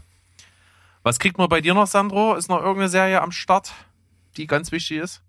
Ähm, ich hatte, Dark hätte ich jetzt auch noch genannt. Ich fand ähm, am Anfang des Jahres Hunters noch sehr cool. Das ist so eine äh, sehr Tarantin Tarantino-eske ähm, Serie, also wie in Glorious Bastards auf, äh, aber in Amerika auf Serienniveau mit Al Pacino in der Hauptrolle. Ist ein bisschen vielleicht auch untergegangen, weil es jetzt auch im ja äh, wirklich Anfang Januar kam. Aber die fand ich sehr sympathisch, jetzt auch nicht herausragend. Ähm, dafür war mir das Ensemble halt einfach dann irgendwie zu unspektakulär ähm, und das war sehr voraussehbar. Aber Al Pacino halt ein, einfach, ja, Scene-Stealer. Und äh, ja, ansonsten habt ihr eigentlich alles schon soweit genannt. Sehr gut. Dann kann ich ja eigentlich noch so das beenden mit einmal äh, nicht wahnsinnig überragend, aber trotzdem auf hohem Niveau. Hat Spaß gemacht, habe ich auch m, unter anderem mit Mo einen Cast beim Telestammtisch dazu gemacht, aufgrund der aktuellen Brisanz. The Comey Rule. Da sieht man mal Brandon Gleason als Donald Trump und den äh, noch viel hervorragenderen Jeff Daniels als äh, James Comey. Wahre Geschichte, super aufbereitet, kann man sich angucken. Ja. Und dann habe ich noch, weil es einfach wichtig ist, um mal zu sehen, wo aktuell State of the Art in, im Bereich äh, hochklassiger Serienproduktion liegt. Westworld Staffel 3 ist storymäßig nicht mehr so meins, aber es ist Wahnsinn, was da an Geld, Aufwand und äh, allen möglichen drin steckt. Deswegen kann man das auf jeden Fall noch empfehlen. Und das waren meine Highlights eigentlich auch für dieses Jahr da im Serienbereich. Ja. Dann Dann würde ich sagen, nochmal kurz interessiert mich, äh, das muss nicht mal in Reihenfolge sein. Bei jedem nochmal die drei Filme, die ihr wirklich als die besten mit erachtet. Und dann sind wir raus. Die muss man jetzt Berg- einfach ja nur nochmal aufs Blatt bringen. Ich, ich möchte ich möchte nur eine Sache und die die finde ich äh, ganz interessant. Äh, vielleicht noch mal als als kleine Frage an euch, bevor wir jetzt also noch mal zu dieser kleinen Liste kommen. Ist euch aufgefallen, dass es bei bei Netflix eine neue Funktion gibt? Ja, dass man irgendwas schauen kann. Genau. Hat das schon mal jemand von euch ausprobiert? Also wenn die anderen jetzt nichts gesagt haben, haben sie es wahrscheinlich noch gar nicht gesehen. Nee, noch nicht. gesehen, ja, Ähm, äh, auch schon mal drauf gedrückt, ja. Das ist ja sozusagen algorithmusbasiert, also es ist also keine komplett zufällige Auswahl, sondern basierend auf dem, was man geschaut hat, wird einem halt etwas angeboten und finde ich auf jeden Fall eine total interessante Funktion. Hab jetzt ungefähr, weiß ich nicht, 15 Mal auf diese auf diesen Knopf gedrückt und äh, nichts davon äh, ist was gewesen, was ich mir hätte angucken wollen. Also es funktioniert irgendwie noch nicht so ganz. Ähm, äh, ja, es will ja auch, aber es will bei dir lernen. Sie ist doch einfach als Tamagotchi und pflegt das mal regelmäßig. Genau, mach das mal Ja, ordentlich, damit wir das dann auch nutzen können in einem Jahr. Ne? Ja, vielleicht muss ich, muss ich mehr Serien bewerten. Vielleicht fehlt das. Ich weiß Ja. es nicht. Aber es war tatsächlich nicht so viel dabei, wo ich gesagt hätte, hm, das, äh, ja, das würde ich mir Es soll angucken. ja auch Leute geben, ich natürlich nicht und ihr natürlich auch nicht, die ihren Netflix-Account teilen. Das kann ein so ein Algorithmus natürlich auch mal richtig schön kaputt ballern. Äh, dann kriegt man plötzlich irgendwie eine polnische Soap Opera angeboten, zu der es dann irgendwie doch keinen Zug gibt. Äh, vielleicht ist das bei dir das Problem, dass dein Nachbar sich immer in deinen Account hackt. Ja, da muss ich doch mal klingeln und mal nachfragen, aber. Naja, es, es wird ja dann auch immer angezeigt, sozusagen basierend auf, äh, sie haben halt das und das geschaut, ne? Und äh, manchmal äh, fand ich die Verbindungen, die dort gezogen wurden, interessant, auf jeden Fall. Um es mal positiv, Positiv auszudrücken. Ja, ja, das ist natürlich schwierig bei sowas. Aber würde ich vielleicht auch mal ausprobieren. Mal sehen. Aber ich glaube auch, ich, ich bezweifle, dass ein Netflix-Algorithmus die Komplexität meines Filmgeschmacks zu verstehen, den ich selber nicht mal verstehe. Höret, hört. Also, ähm, dann Steven, fang doch einfach mal kurz an. Mit deinen drei Filmen. Jo, man kann sagen, in der Reihenfolge auf Platz eins Tenet, auf Platz zwei Knives Out, auf Platz drei Mein Lehrer, der Krake. Vielen Dank. Dann komme ich, damit die Gäste zum Schluss kommen. Ich habe in keiner wirklichen Reihenfolge Waves, Emma und The Devil All the Time. Mo. Ja, ich äh, nehme meine Freaky 3, Palm Springs, The Personal History of David Copperfield und Tagebuch einer Biene. Sehr schön. Sandro. Ja, ähm, dann würde ich mich festlegen auf 1917, den wundervollen, sehr, sehr, wirklich, also sehr unterhaltsamen Jojo Rabbit und I'm Thinking of Ending Things. Jawohl, ja. Dann äh, bin ich begeistert. Es ist mir auch, sonst habe ich tatsächlich mit Steven so ein bisschen den Anspruch, wir wollen die, die Folgen ein bisschen knackig halten und so, aber es ist mir heute völlig egal. Mach doch Weil zwei es mir einfach. Ach, Quatsch, Amateurscheiß. äh, das, das wird einfach, es ist ja auch unser Jahresabschluss. Äh, wir machen jetzt ja danach Pause. Es kommt ja dieses Jahr nichts mehr von uns und äh, am 10. Januar kommt unsere nächste reguläre Folge erst wieder. Das heißt, die Leute haben auch Zeit, sich das anzuhören. Und wie gesagt, ich hatte heute auch äh, äh, keinerlei Ambitionen, das hier irgendwie zeitlich einzugrenzen, weil ich einfach mit euch drüber sprechen wollte. Das hat mir auch unglaublich Spaß gemacht. Ich bin unglaublich froh auch drüber, dass ihr beiden mit dabei wart. Ihr wart auch tatsächlich handverlesen von uns dafür. Und äh, deswegen bedanke ich mich an der Stelle auf jeden Fall. Äh, hab super viel Spaß gehabt und ich hoffe auch die Zuhörer da draußen und ver verzeihen uns dann auch die Lauflänge. Oder Steven? Ja, du, du kannst gerne auch für mich sprechen. Ich äh, sehe das natürlich ganz genauso. Warum sollte ich dort anderer Meinung sein? Denn das war natürlich total interessant. Vor allem, weil wir auch, finde ich, und wir sagen das ja immer so gern, ein schönes Potpourri an unterschiedlichsten Filmen und Serien hier zusammengewürfelt haben. Und wer da nichts findet, also dem kann ich dann leider auch nicht mehr helfen. So sieht's aus. Dann, äh, ja, letztes, letztes Wort zuerst Mo, dann Sandro und dann sind wir raus. Ja, es war schrecklich, aber dafür ging es wenigstens schön lang. Ja. Das Äquivalent zu Eurem ganzen Geseier hier. Mensch, Mensch, Mensch. Nee, Nee, also ich hatte, ich hatte viel, Me- Meiner, meiner ist zwar kurz und dünn, aber dafür komme ich schnell, wollte ich jetzt sagen, aber egal. Sextape. Ähm, ich hatte viel Spaß. Ich äh, fühle mich auch sehr gut, dass ihr mich nochmal eingeladen habt. Dann waren die ersten beiden Male gar nicht so schlimm. Tatsächlich nicht. Ja, muss ich auch sagen. Also ähm, das war eine schöne Überraschung, diese Einladung, dass die nochmal zum Jahresende kamen. Da verfällt ja jeder so in sein Ranking und das dann hier in diesem Rahmen zu machen, mit einfach drei äh, wirklich filmbegeisterten Leuten das nochmal zu machen und das dann auch nochmal über die Socials raushauen zu können und den, auch den Leuten da draußen, das mache ich tue immer so gerne, wie ihr ja auch, äh, versuchen, äh, Leute von den ganzen Möglichkeiten hier in diesem Lockdown auch zu begeistern. Jetzt schaut doch mal die ganzen Filme.